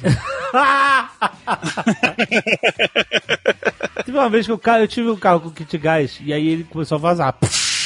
Altão, sabe? E aí eu parei o carro, desliguei tudo, fiquei, caralho, o que, que eu faço e tal. Aí eu falei, puta, mas eu tenho que ir pra um posto, porque assim, né, não adianta nada eu ficar aqui. Aí eu liguei o carro e fui até o posto. Foi arriscado isso? Porque eu tava vazando gás. Ah, o gás não pega Ah. fogo assim. Fiz a, cara, a ignição, né? O gás só explode se ele estiver contido, dentro de um ambiente. é. Ele não, não tava contido dentro do motor do carro. Aí no final era só fechar a válvula que parava de dar porra do gás. Mas. Eu tenho essa história clássica do gás, né? Botei gás, era uma época que eu era muito metido a piloto. E aí eu falei, eu vou pra Curitiba, eu vou Rio Curitiba, nessa Olha pegada aí. Carlinhos Troll direto. 12 horas, né? Que 12 horas? Rio Curitiba, não é, É isso? 8 horas. Cara, seu maluco. São 800 quilômetros. Então, aí eu tinha essa parada. Eu não, eu- como eu tinha um kit gás, que era mais barato, eu não botava gasolina no carro, o carro ficar mais leve. Nossa, o piloto mesmo. E eu, e eu já- ia com as janelas fechadas, e aí eu, e aí eu equilibrava os pneus, fazia todo o esquema pra ir o, o mais preciso possível. Driver, sabe qual é? Baby Drive. E aí eu tô indo na estrada felizão, andando bem. O kit gás é assim, normalmente o carro que tem kit gás, ele não anda, mas isso só depende da regulagem do gás. Se você abrir mais o gás, ele tem mais combustão e aí ele anda mais rápido. Se você abrir muito, ele anda mais rápido que um, que um carro a gasolina, por exemplo. Caraca. Ele vira um foguete. Não vira um foguete, mas ele anda tão bem quanto um- o carro a gasolina. Você calculava a hora que você ia passar por São Paulo pra não pegar a rush? Ah, Eu sempre de noite, sempre viajava de madrugada. Ah, tá bom. Eu chegava, em Curitiba, eu chegava em Curitiba de manhã cedo. Então calculava. Eu gostava de dirigir à noite que só tinha profissional. Eu e os caminhoneiros. É, mas tem uns caminhoneiros muito loucos às vezes de noite, né? Ah, eu também era muito louco também, né? eu ia com o carro só com gás, sem combustível. O carro, eu ligava o carro e já tava na vermelho. Aí eu lembro que eu fui pra Curitiba, tudo bem, voltei. Na volta, tava um puta frio. E aí eu já tava em São Paulo, já tinha passado por São Paulo, eu tava na Ayrton Senna. É, de madrugada, então o mais frio possível. Que dá pra ir mais rápido na Ayrton Senna, né? Menos carro, porque tem pedágio. O pedágio era mais caro, né? E ela tinha um limite de velocidade maior. O carro começou a ratear, começou a perder potência. Ah, eu sei como é que é isso no gás. E eu, caralho, que porra é essa? E tinha gás, tinha gás. Eu tava olhando, tinha gás. Tinha abastecido de São Paulo. Aham. Eu me toquei, aí eu parei o carro, abri o capô, o kit, o conversor de pressão lá do gás, que o gás vem com. Ele tá dentro do cilindro, ele tá com a puta pressão, né? Aí ele passa por um aparelho que reduz a pressão e joga o gás dentro da injeção eletrônica ou do carburador pra fazer a explosão. Ele não pode passar com a puta pressão, que senão explode o motor. Não explode o motor, mas faz um estrago. Quando eu abri a tampa, o capô do motor, a tampa do motor lá, o, Ah. o gás, o kit gás, tava congelado. Porque o meu Aquela kit pressão- gás foi instalado no Rio de Janeiro. Ah. E como o Rio de Janeiro é muito quente, os caras não instalam a mangueira do radiador, então não passa água quente no kit gás e ele E congela quando baixa a temperatura. Eu só soube disso depois. e eu não tinha gasolina no tanque do carro. Eu tinha um cheiro de gasolina. Aí o que, que eu fazia? Eu rodava na gasolina um pouco, aí derretia por causa do calor do motor. Ah, e porque não tinha pressão, aí eu voltava pro gás. Até o carro quase parar, voltava pro gasolina. Caraca. Aí acelerava, aí derretia, aí eu voltava pro gás. Eu fui fazendo isso até chegar no posto de gasolina. Que emoção. Foi É. foda, cara. Foi uma puta emoção, porque naquela Ayrton Senna não tem uma alma de madrugada. Nossa. Não tem ninguém. E não era, era época sem celular, essas porra, né? Não Porra nenhuma. Tô vendo aqui as fotos de uma Opala Comodoro, coisa bonita. Até o nome é foda, Comodoro. Você não chama o carro de peraí que eu vou pegar o Comodoro. Mas tá aí uma boa ideia de desafio também. Carlinhos Troll, de Brasília ao Cobaça, numa Marajó, 18 horas. Mara- Marajó 83, né, Guga? Marajó 83, isso aí. o, o- o desafio é maior, o desafio é maior do que, do, do que nos Estados Unidos, é claro, né, cara? Você tem Não, eu, eu vejo vocês falando das estradas. Eu não tinha carro no Brasil, então eu não tenho nem noção de estrada de brasileiro. Mas aqui as estradas são muito tapetinho, né? Tu não Sim, vê buraco. é. né? Mas você que eu não dirigiu agora de ponta a ponta aí, você percebe diferença das estradas Califórnia, principalmente, para as estradas da costa leste? Ah, um pouco. é, a gente nota um pouco de diferença na parte do deserto, ou ali no Arizona e no Texas, que parece que o deserto surra um pouco mais a, a estrada. Mas nada gritante, sabe? Não é buraco, elas só são mais onduladas um pouco, trepidam mais. E não tem pedágio. Tipo, eu fui daqui até lá sem pegar pedágio. Eu peguei, só tem pedágio na Sério? Flórida, aqui na Flórida, perto do, de Orlando, que tem bastante pedágio, e perto de Los Angeles. Mas a estrada em si, a gente foi direto, toda. São 2.250 milhas até chegar lá, a ida, né? E a volta a mesma Caraca. coisa, mas não tem nenhum pedágio. E a estrada é um tapete. Opalinha Gran Luxo, 400 cilindros. E o preço.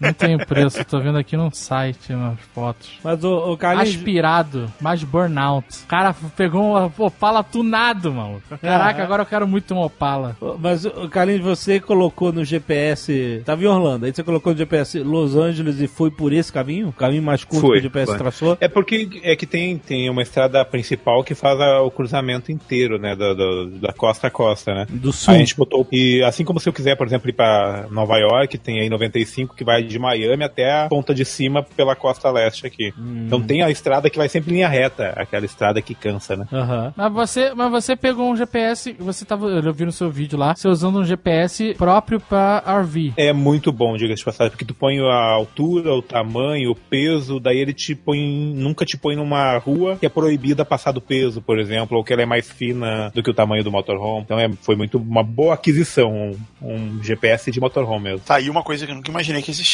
Eu também não, descobri depois. O, o impressionante não é existir o GPS que faz isso. O impressionante é já existir o banco de dados que tem as medidas da rua e a, a legislação qual o peso que pode subir nela. Exatamente. E a altura também pra passarelas, essas coisas. né? A altura, né? A O cara tá fazendo zerinho com Opala, mesmo. Você vai visitar uma cidade, você vai visitar Los Angeles. Aí você vai querer ir nos pontos turísticos, você vai querer ir no, no shopping, no museu, sei lá, no, no restaurante. Dá pra você ficar fazendo essas coisas de motorhome? Dá, dá, porque na verdade tu tem que te preocupar muito mais com o estacionamento. As ruas todas tu vai tranquilo de motorhome, porque passa caminhão, a maioria. Você pode ir num lugar, tem a Valet Park, entregar, fechar a chave. Cara, faz isso, por favor. Vai, sei lá, vai na Texas de Brasil e deixa o cara estacionar, cara. Vai, vai dar um bom vídeo, vou fazer. Você deixa a chave e fala pro cara assim, oi, dá uma olhada no bolo aí que tá no forno.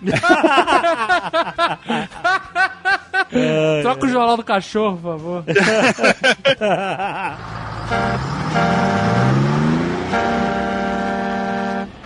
Como você foi viajando pelo sul dos Estados Unidos, tem uma parte que você passa bem na fronteira com o México ali, né? Coladinho, coladinho. Em El Paso ali. É fronteira total, né? Tem um muro? não, não Tem, tem tem. muro. Toda- Tem uma cerca, né? Tem, tem. muro. É Não. uma cerca. É o muro. Eles chamam de muro, mas é uma cerca, né? É, ainda é uma cerca. E aí é bem visível. O cara que. Sério, na boa, o cara que quiser cruzar a fronteira ilegalmente em El Paso tá de sacanagem, né, cara? Porque é é uma cidade, ou seja, ela tem vigilância em tudo que é lugar. Mas, tipo, quando tu tá chegando perto da fronteira terrestre, tem vigilância, tipo, em todo lugar. Tu passa toda hora por uma viatura dessas da polícia de fronteira, do pessoal da ICE, que eles chamam aqui. Aham. E nas rotas que têm acesso pra fronteira, todas as estradas têm fiscalização de fronteira dentro dos Estados Unidos. A gente foi parado quatro vezes. Caraca. Pede documentação, pede pra ver se tu, tá, se tu é cidadão americano, se tu tem o green card, pede pra apresentar o green card. Então é bem rigoroso. E quando tu tá chegando assim na. Porque é, uma, é um quiosque pronto que fecha a estrada. Tem que parar, todo mundo para. Aham. E aí, quando tu tá chegando, tem pelo menos umas 30 ou 40 câmeras apontadas para a estrada pro carro. E entre elas, câmeras de calor, câmeras assim. Tanto que a primeira pergunta que ele faz pra ti é quantas pessoas tem no carro. Aham. E no caso a gente tinha duas, né? Aí eu falo duas. Se eu tivesse mentindo, ele já saberia, provavelmente, pelo sensor de calor. Caraca. Mas você falava duas e dois cachorros. Ele falou, mas tu tem dois animais também, né? Ele falou, você tem dois animais. Aham. Nossa, dois animais mas também. ele sabia muito já, tudo que tava dentro do teu carro. E fotografa o rosto, deve ter reconhecimento de face. Eles são bem assustadores, É. parece que é hoje de filme. E o cara ainda falou, ó, e tem uma barata aí também, hein? Embaixo da geladeira tem uma barata, olha lá.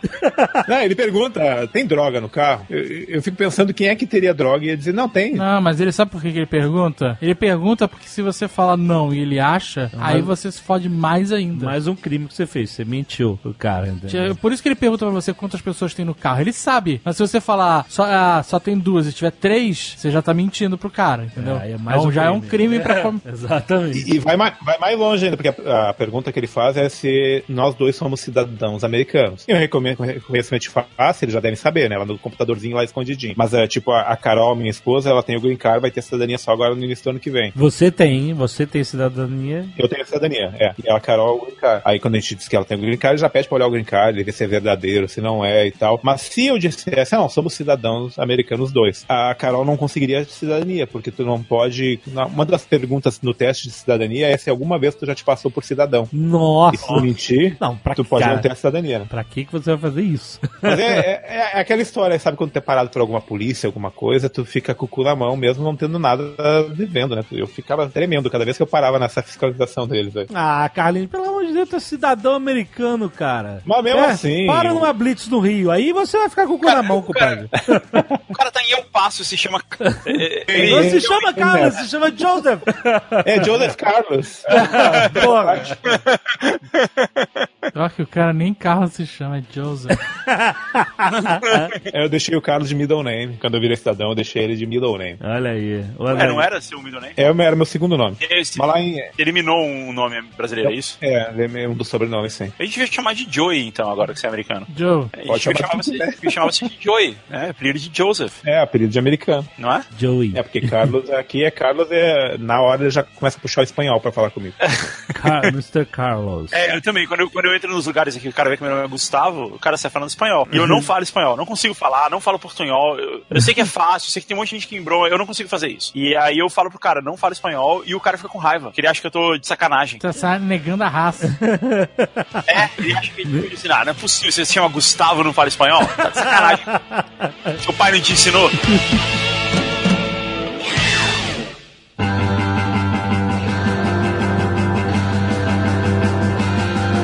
Ô Carlinhos, qual foi a coisa mais bizarra, esquisita, amedrontadora que você viu na sua mega road trip? Acho que bizarrice mesmo a gente vê. Porque nesses campings tem muito morador também, né? Então, Ah, é? porque é, é muito barato, porque é 200, 300 dólares por mês que o cara paga de um aluguel do lugar, né? Com eletricidade, água e o esgoto. Ah, e o cara pega o trailer e mora lá. Mora, no, mora num camping. Aí tu vê em cada região, tu vê gente muito estranha. Agora, quando a gente tava voltando no Texas, a gente parou do lado de um e tinha a placa bem grande assim na, na frente do RV dele. Aqui mora um redneck. que fantástico. Embaixo um pouco menor. Eu mato viados, eu mato jacarés, uma listinha de bichos. E embaixo assim, e eu odeio imigrantes. Caralho. E tipo, nós do lado, ali assim, né? A senhora Troll, a Carol, minha esposa é loira, de olhos verdes, então ela passa por americana. Eu fiquei imaginando eu, se ele perguntasse meu nome, alguma coisa ali do lado Joseph! Joseph. dele. É, mas com aquele sotaque de brasileiro. Caraca. Mas aí você não é imigrante, você é turista. Você- Aí você muda o discurso na hora. Fala que é Tô turista. gritando. Mas tem Você não é muito mais imigrante, cara. Você é cidadão agora. Não, mas ele não... É, mas, pra, Mas mas ele é um imigrante, imigrante que vim, que vim pra cá, né? Você acha que o redneck, você vai, você vai falar pro redneck, não, mas eu sou cidadão agora. Aí você, tô vendo aí você muito- fala tô pra ele que muito algum ancestral dele também era. ah, tá bom. Ah, com certeza. Você- Com certeza. Então, alguém, ele- algum momento alguém veio pra cá. Vai ser legal porque o Carlinhos vai falar em inglês e o cara vai responder em tiros. Caixoto, Ah, cancerrada. então, tem, tem estados que tu vê o cara andando de arminha na cintura. No Texas é um, que toda hora tu vê algum armado com a, a arma na cintura mesmo, né? Cidadão exposta, né? normal, sem ser um policial. Você... Não, normal, cidadão normal. Um cowboy. De chapéu? Muito, muito cowboy de chapéu, de, de bota. Caraca, No sério? Texas, a cada 10 carros, 9 são picape. É, o carro mais vendido dos Estados Unidos é a picape F-150. Então, da- Que é gigantesca, né? Não, não, ela é Ah. uma picape normal, assim, mas ela é, é o carro mais vendido do Brasil, eu acho que é o, agora é o Onix. É um carro pequenininho. Aham. O carro mais vendido dos, dos Estados Unidos é a picape F-150. Quem já dormiu dirigindo aí? Ah, aquela piscadinha de leve. Alguns segundos. O que, que é aquela- piscadinha? Piscadinha de leve quando você acorda você rodou 100 km, é isso? É porque, a- eu não sei, a estrada no Brasil tem um negócio que trepida quando tu sai da pista. Aqui, a, toda a estrada tem um... Algumas tem, mas não todas, né? É. Então aqui toda tem. Eu normalmente acordo com ela. Normalmente eu acordo. Quando trepida o carro, é opa. Esse negócio de cara com dormir, eu, eu já dormi muito. Eu lembro de ter dormido uma vez, é, é uma, é uma loucura, porque você acha que você consegue controlar o sono É, e é impossível. Não consegue. Eu lembro de uma vez que eu tava no túnel Rebouças, eu esta- entrei no túnel na faixa da esquerda, eu saí do túnel na faixa da direita, não sei como eu mudei de faixa. Sério, puta. Entrei no túnel, pisquei o olho. Quando abri o olho de novo, eu estava tava na outra faixa, saindo é, do túnel. é, olha o perigo, caraca. É sinistro, cara. Nosso querido Guilherme Camilo dormiu uma vez e acordou de cabeça pra baixo. É muito Sorte sinistro. que não, ninguém se machucou, foi só ele sozinho e tal, e, não, e ele também não se machucou, mas não dá pra controlar, cara. Quando a gente vê que tá com sono, a gente tem que parar, cara. Uma vez eu tava na Avenida Américas, que é uma estrada perigosa, porque Aham. todo mundo anda na alta velocidade ali. E eu lembro que eu pisquei o olho. e aí eu acordei. Quando eu abri o olho, meu carro tava fazendo um barulho de. que era a roda raspando no meio fio. Nossa. Eu já passei por umas situações sinistras, cara. negócio de- E quando você, antes de dormir, que você tá tentando dirigir pra chegar, sei lá, até às vezes num posto e tal, você começa a ter alucinação. Já tiveram isso? Você fica vendo coisa na estrada. Já, já tinha. Homer Simpson, vê, vê camas. Os carros viram camas. Não, é, é sinistro. Não, É uma a, merda, a cara. Pior, a minha pior foi quando a gente tava na, na Itália, ali em Gênova. Desculpe, gente.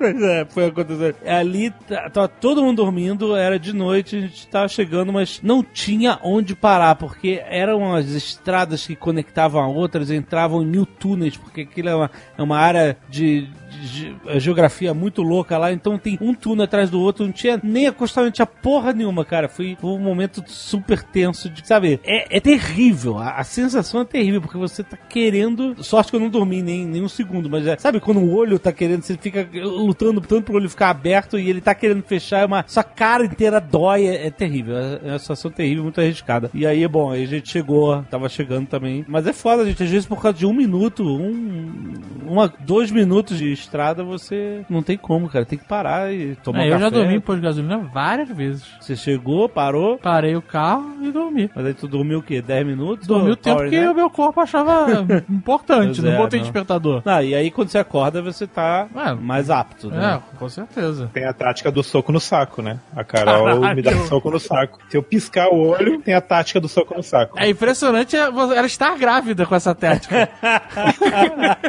é, não, mas a gente tem que tomar muito cuidado. Não pode dormir na, na, na, na estrada, não, cara. É muito, muito perigoso, pra, não só pra gente, mas para outras pessoas também.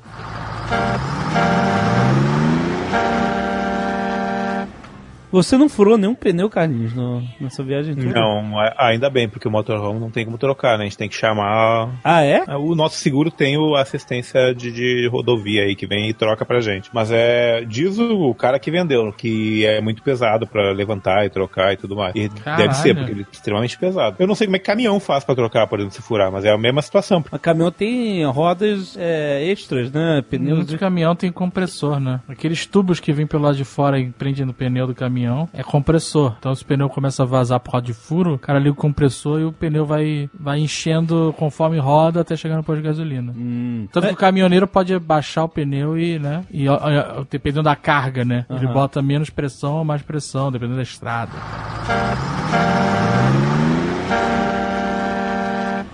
Nós fizemos um road trip com você cantando lá na Nova Zelândia e foi um terror.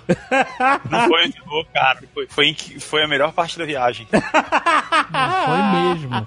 Não foi mesmo, cara. Foi a melhor parte da viagem. Aquela viagem tava chatíssima, ninguém aguentava mais, cara. Tava todo mundo cansado pra caramba. Porque foi no dia que a gente foi pra Caicora, não foi? Da baleia? Foi depois do. Eu acho, eu acho. Não, eu acho que foi quando a gente tava indo de Caicora pra Queenstown. É isso. E a gente tava cansadíssimo, cara. A gente não aguentava mais. E aí o Guga começou a cantar. Não foi, não foi eu sozinho. Foi eu e a do box. E a gente começou a cantar do pior jeito possível, o mais alto possível. E isso que tornou tudo muito divertido. Essa é uma das coisas legais das viagens, né? São os car games. São jogos que você pode fazer na viagem. Quais são os, os jogos de viagem que você conhece? 20 perguntas. Então, esse 20 perguntas é bem conhecido nos Estados Unidos, né? Aqui no Brasil eu não, nunca tinha ouvido falar. É bem fácil. Tem 20 perguntas pra acertar o que eu tô pensando. Eu pensei em uma coisa, tem 20 perguntas pra acertar. Aham. Ou então o jogo da placa, né? De você formar uma frase com o que tá escrito na placa. Ou então o jogo de você enxergar um Fusca. Então, mas o Fusca. Não, calma aí. Aí é Brasil. É difícil aqui. Esse jogo nos Estados Unidos é, porra. Não, mas é, é ter um jogo que você, dependendo da, da cor do Fusca, você tem que fazer um negócio diferente. Tu não conhece isso? Não, como é que é? O Goku, o Fusca azul, você dá um beijo, o Fusca sei lá o que, você dá um tapa no ombro. Pô, enqu- enquanto você tá dirigindo, Sei. O motorista nunca tá envolvido nesses jogos de verdade, né? É, sempre os passageiros, né, que estão fazendo alguma coisa. Aí nos Estados Unidos eu vi que tem uma- um jogo que a galera joga bastante de aplicativo, que é aquele que você bota uma. Você baixa o aplicativo, eu não lembro o nome, e aí vem uma carta na sua testa. você põe a tela na testa, né? Isso, e aí a pessoa. Aí aparece lá, sei lá, King Kong. As pessoas, você fica perguntando, eu sou isso, eu sou aquilo, as pessoas vão respondendo sim É, ela- as pessoas. Não, a, a pessoa que tá no. Você joga, esse é um, time- é um jogo de time. A pessoa que tá no seu time tem que ir te dando pistas pra você adivinhar do que se trata aquilo que tá na sua testa. E você tem um tempo, você tem um minuto, entendeu? E ela tem que ir te dando pistas e você tem que ir adivinhando rápido. Então você tem que ser rápido. Quanto mais coisas você adivinhar em um minuto, mais pontos você faz, entendeu? Esse jogo é bem legal. Deve ser fácil pro motorista jogar ele, segurando o celular na testa.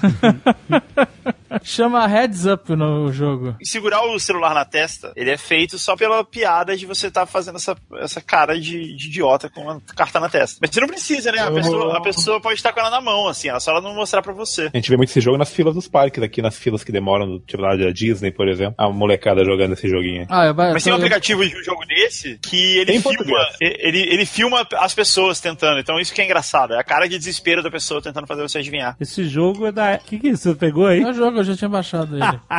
não sei quem é Nick Carter. Quem é Nick Carter? Mas ele, ele tem em português também, viu? Porque eu me lembro que eu baixei uma versão em português e descubra ou descobrir, alguma coisa assim. Você sabe, você sabe quem inventou isso? A, a Ellen DeGeneres. Não, não. A Ellie DeGeneres fez o aplicativo. Esse jogo já existe há muito tempo. Tá, ela fez o aplicativo, Heads Up. E, e ganhou uma grana. É, pra, pra caraca. Não, mas é de graça. Não, não era de graça, era pago. É, esse aplicativo da Ellen que eu tô aqui. Aí tem vários. Ah, porque você compra os decks. É isso. Claro. 99 centavos. Tem, tem um deck básico, que Claro. é personalidade e tal, mas. Não, não quero avaliar. Não, mas avaliem o aplicativo do Jovem Nerd, tá? É.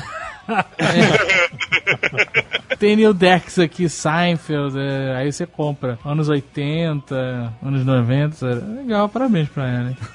Adivinha, o nome dele em português é Adivinha. Adivinha. É da Ellen mesmo, tá aqui a cara dela. How to play.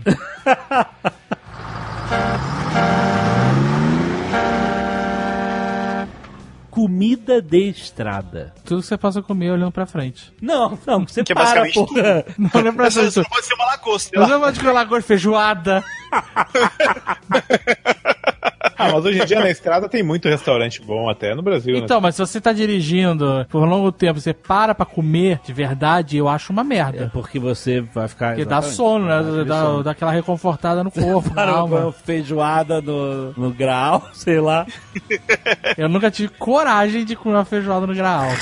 Não, primeiro aqui de novo, Not on My Watch. Você, ainda mais falando do Graal, que eu sou fã. Cara, o grau nunca anunciou na gente, cara. E outra, aquele frango empanado do Graal é maravilhoso, cara. Sabe o que, que eu gosto? Coxa creme. O que, que é isso? Coxa creme que vem com osso, né? Mas o graal não tem coxa creme. O coxa claro creme é daquele frango assado, frango frito, será qual é o nome? Frango assado, também isso. tem. Pô, o frango assado é muito bom também. É uma coxinha com. É uma creme? coxa de verdade, Ah, de verdade. só que empanada como uma coxinha. Ah, eu sei qual é. É muito bom, puta que pariu. Na estrada pra Fini, tem um posto que Tem. vende coxa creme. Eu Tem sempre paro eu- quando eu vou lá na Fini. Tem também aquele pão, como é que chama? É um pão de semolina. Que porra é essa? É um pãozinho, é, nesses restaurantes de estrada, tem pão de semolina, é um pãozinho bem macio. É, é um pão grandão assim que você corta uma fatia e é muito macio, muito bom. Eu tenho uma história com esses postos de gasolina que é minha muito brasileiro tem, né? Meus pais viajavam muito pra São Lourenço quando eu era jovem, então a gente parava muito nesses postos, né? Parava na casa do alemão. Meus Pô, pais não casa do alemão é tão não. famosa, Mas né? meus pais eram, não eram tão mainstream. Eles paravam na estrada. E aí eu lembro desses postos, que primeiros postos que implementaram esse método que você recebe um cartão na entrada, né? É que antes não era assim, né? Você entrava, comia, tinha uma ficha no máximo, Aham. pagava e ia embora. Aí começou o negócio do cartão, né? Você recebia um negócio, o cara escaneava código de barra e no final você tinha que pagar. Mas é engraçado porque quando eu comecei pra São Lourenço, eu ainda tinha essa mania de parar, né? Quando eu comecei a namorar português e tal, parar e entrar no posto Graal pra civis, vamos dizer assim, né? Então eu entrava lá, pedia um café e tal. Só que esses postos, normalmente, eles têm um- uma loja separada pros caminhoneiros. Ah, é? Muitos deles Nunca têm. reparei. Porque você não é um caminhoneiro, Gu. Eu, eu era só um fã do, do Clube Irmão Caminhoneiro. E aí nessa loja, que na loja que tem no, no Graal, que todo mundo conhece, a maioria das pessoas conhece, tem lá os artesanatos duvidosos. Cara, que eu fico imaginando, cara, como, como tem mercado pra artesanato duvidoso em estrada? tem panela, tem doce, tem. Biscoito de polvilho, compota. Tem. Tem uma miniatura do ônibus aí, Itapemirim, que você pode comprar. Sempre tem também.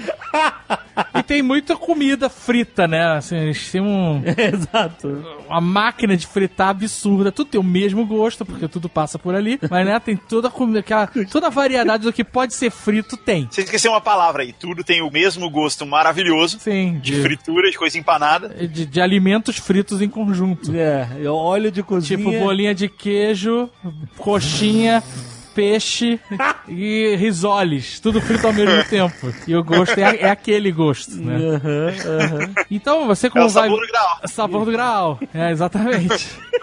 Aquele gosto de diesel. Se você não quiser sentir esse gosto, você pede qualquer coisa na chapa que tem gosto de chapa.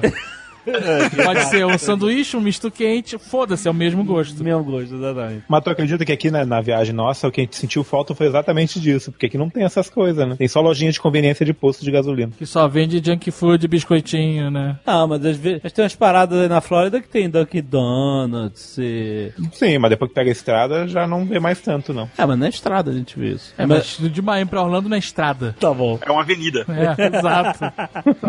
Aí, a, a parada é, tem essa parte que é pro turista. O cara que tá com a família, tá levando televisão, colchonete, né? Sim. Que tá viajando de ônibus. Esse, esse é o pôr dessa galera, Aham. certo? Não é ruim, eu adoro, já fui várias vezes. Inclusive, vou comer coxa creme sempre que posso.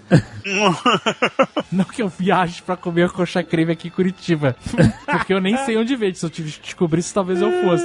Mas, se a gente faz uma reunião, por exemplo, em Jundiaí, eu sei onde ir. É isso que eu tô Sim, falando. Sim. Mas, o que acontece é, nesses postos, principalmente os postos que tem estacionamento de caminhão, esses têm normalmente uma loja separada para os caminhoneiros. Por quê? Segregação? Não.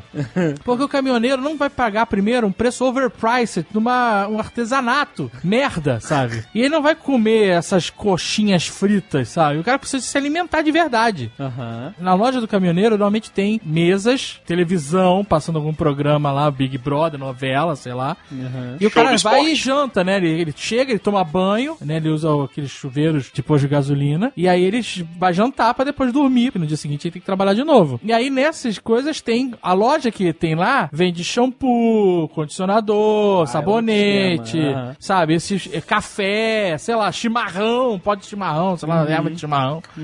É, esse tipo de coisa. E o café é grátis. Se ligou? Cafezinho. Porque, né? Então, eu não parava mais no posto de turista depois. Eu só parava no posto de caminhoneiro. Porque eu tinha, eu tinha uma picapezinha, era uma montando. Era, um- podia Isso é ser. basicamente caminhoneiro. É, eu, eu levava carga, de fato. É, a carga era o seu tanque de combustível, mas ok. E aí eu sentava lá com meu boné de caminhoneiro e. e, pe- e o cara já botava o café. Eu nem pedia isso que me dava orgulho. Como eu sou usuário de barba há muito tempo, Aham. a barba ela te dá respeito, sabe? O cara olhava pra mim com boné e falava: Esse cara não é um poser, tá aqui pra ganhar café de graça. Esse cara é um caminhoneiro de verdade. E aí eu sentava no balcão e o cara botava o café na minha frente. Olha aí. Aquele café que já vem adoçado, que já vem grosso. Opa! A garrafa azul, né? E eu ficava feliz, me sentia, me sentia entre, entre irmãos. É por isso que chama Clube Irmão Caminhoneiro. Eu queria ter Olha. aquele rádio do bandido, do bandido, lembra? É que eles rádios falam. Com outros caminhoneiros. Mas ele tem, uma, ele tem um limite, né? A frequência não deve. Aí, da rádio que amador. Você. Você queria falar com os caminhoneiros, falar o que é. O, o que que tava tocando no rádio. Como é que tá o café do Graal hoje? Não sei o que que eu ia falar com o caminhoneiro. Como é que tá a estrada? Eu não sei qual é o papo do caminhoneiro. A polícia tá atrás de mim, fechem a estrada. Não sei o que, que eu vou falar. Eu sei o que, que o bandido falava, pô. O Bandit, Smoke and Bandit. Smoking Band. Você pode falar pelo Telegram, mensagem de voz. É, não, Caraca. é só entrar no grupo de WhatsApp de, De caminhoneiro. Olha aí. Hoje Será é que existe fácil. grupo de WhatsApp de caminhoneiro? Ah, claro, com certeza. Deve ter ser vários. Caraca, como é que eu acho? Como é que eu descubro o grupo de WhatsApp? É Você possível? tem que ser chamado por um caminhoneiro, cara. Puta, mas eu não, não consigo mais ativar essa, essa rede. Se você for parar na sua parada lá do grau de caminhoneiro, tu Puta, consegue. mas caraca, é muito vontade de entrar num grupo. Tem que ir pro Rio de Janeiro, pegar o carro, e- que hoje eu tenho mais pinta de caminhoneiro que eu tinha naquela época. Pegar um- alugar uma picape, parar num posto de gasolina Não. e, e ter que puxar papo com um caminhoneiro e ter que ir pra São Lourenço pra fazer isso. É muito sacrifício. Seria legal Tô te mandando o link parte. Você achou um grupo de caminhoneiro? Claro que achei. Tô te mandando o link aí. Ué, mas peraí, como? Como é que ele vai entrar no grupo? Tem um link lá pra você entrar. Você pede pra entrar. Você mandou onde? No WhatsApp? No Telegram. Vai ser um festival de putaria que tu vai receber nesse WhatsApp. Link de grupos de caminhoneiros do Brasil. Olha aí. Entrar no grupo do WhatsApp. Google Ads. Anúncio. Link do grupo de caminhoneiros de Minas Gerais. Olha aí. São Paulo. Você publica seu telefone e eles nos comentários eles te adicionam. Caraca, e de Minas Gerais seria bom naquela época. Excelente. Aqui do Paraná. Para, paranaense é tão esquisito que eles não devem aceitar ninguém no grupo. Deve ser ninguém, ninguém vazio, grupo vazio. Puta, agora fiquei com vontade. Eu vou ter que comprar um outro telefone que eu não vou dar meu telefone pro bando de caminhoneiro. De qualquer forma é trabalho. O cara vai comprar outro telefone. Só pro grupo do caminhoneiro. Também vai vir tanta putaria mesmo que é bom estar no outro telefone. Vocês estão falando do artesanato suspeito num, num parque de ursos, né? Tipo um safari de ursos. Aham. E aí tinha. Eu sou, muito, eu sou muito bobo, eu caio em qualquer coisa, né? Aí tinha um ursinho, uma miniatura que eu ia comprar e dizia apoia a arte local, não sei o que lá, embaixo Made in China. Sério? Tipo, Caraca! Não, mas pra não bastar, no mesmo lugar, na saída dele, tinha uma loja do indígena. Ah. E aí eu passei natural lá, dizendo, "Pô, eu vou levar, vamos ajudar o, a arte local, o indígena e tal. Aí comprei um machado, o cara me contando a história do machado, que era o dente de não sei do que lá, que era a pena não sei do que lá, que era o couro não sei do que lá. Eu, ok, eu vou comprar. Cara, até 80 dólares o machadão grandão. Nossa. Aí eu comprei mais uma flautinha e tudo mais. Aí a senhora Trova pra mim, você é muito burro. O, o, o índio, teoricamente índio, era um loiro de olhos verdes, grandão. Mas ele tinha uma pena na orelha. Orelha. Eu caí na pena. Mas, tipo, tem que cuidar muito isso aqui, porque todo lugar que a gente ia, assim, de turismo, de, de bem focado em turismo, sempre tinha apoia a arte local, apoia o artesanato, Aham. e aí volta e meia uma Made in China. Caraca, caramba. é isso aí. Eu não consigo entrar no grupo, não consigo. Ué, Você tem que deixar o seu número de telefone nos comentários. Aí eles te adicionam, entendeu? Mas aonde estão os comentários? Você tá com o browser desabilitado de comentário, né? Ah, é verdade. Putz, Me pega na minha própria armadilha.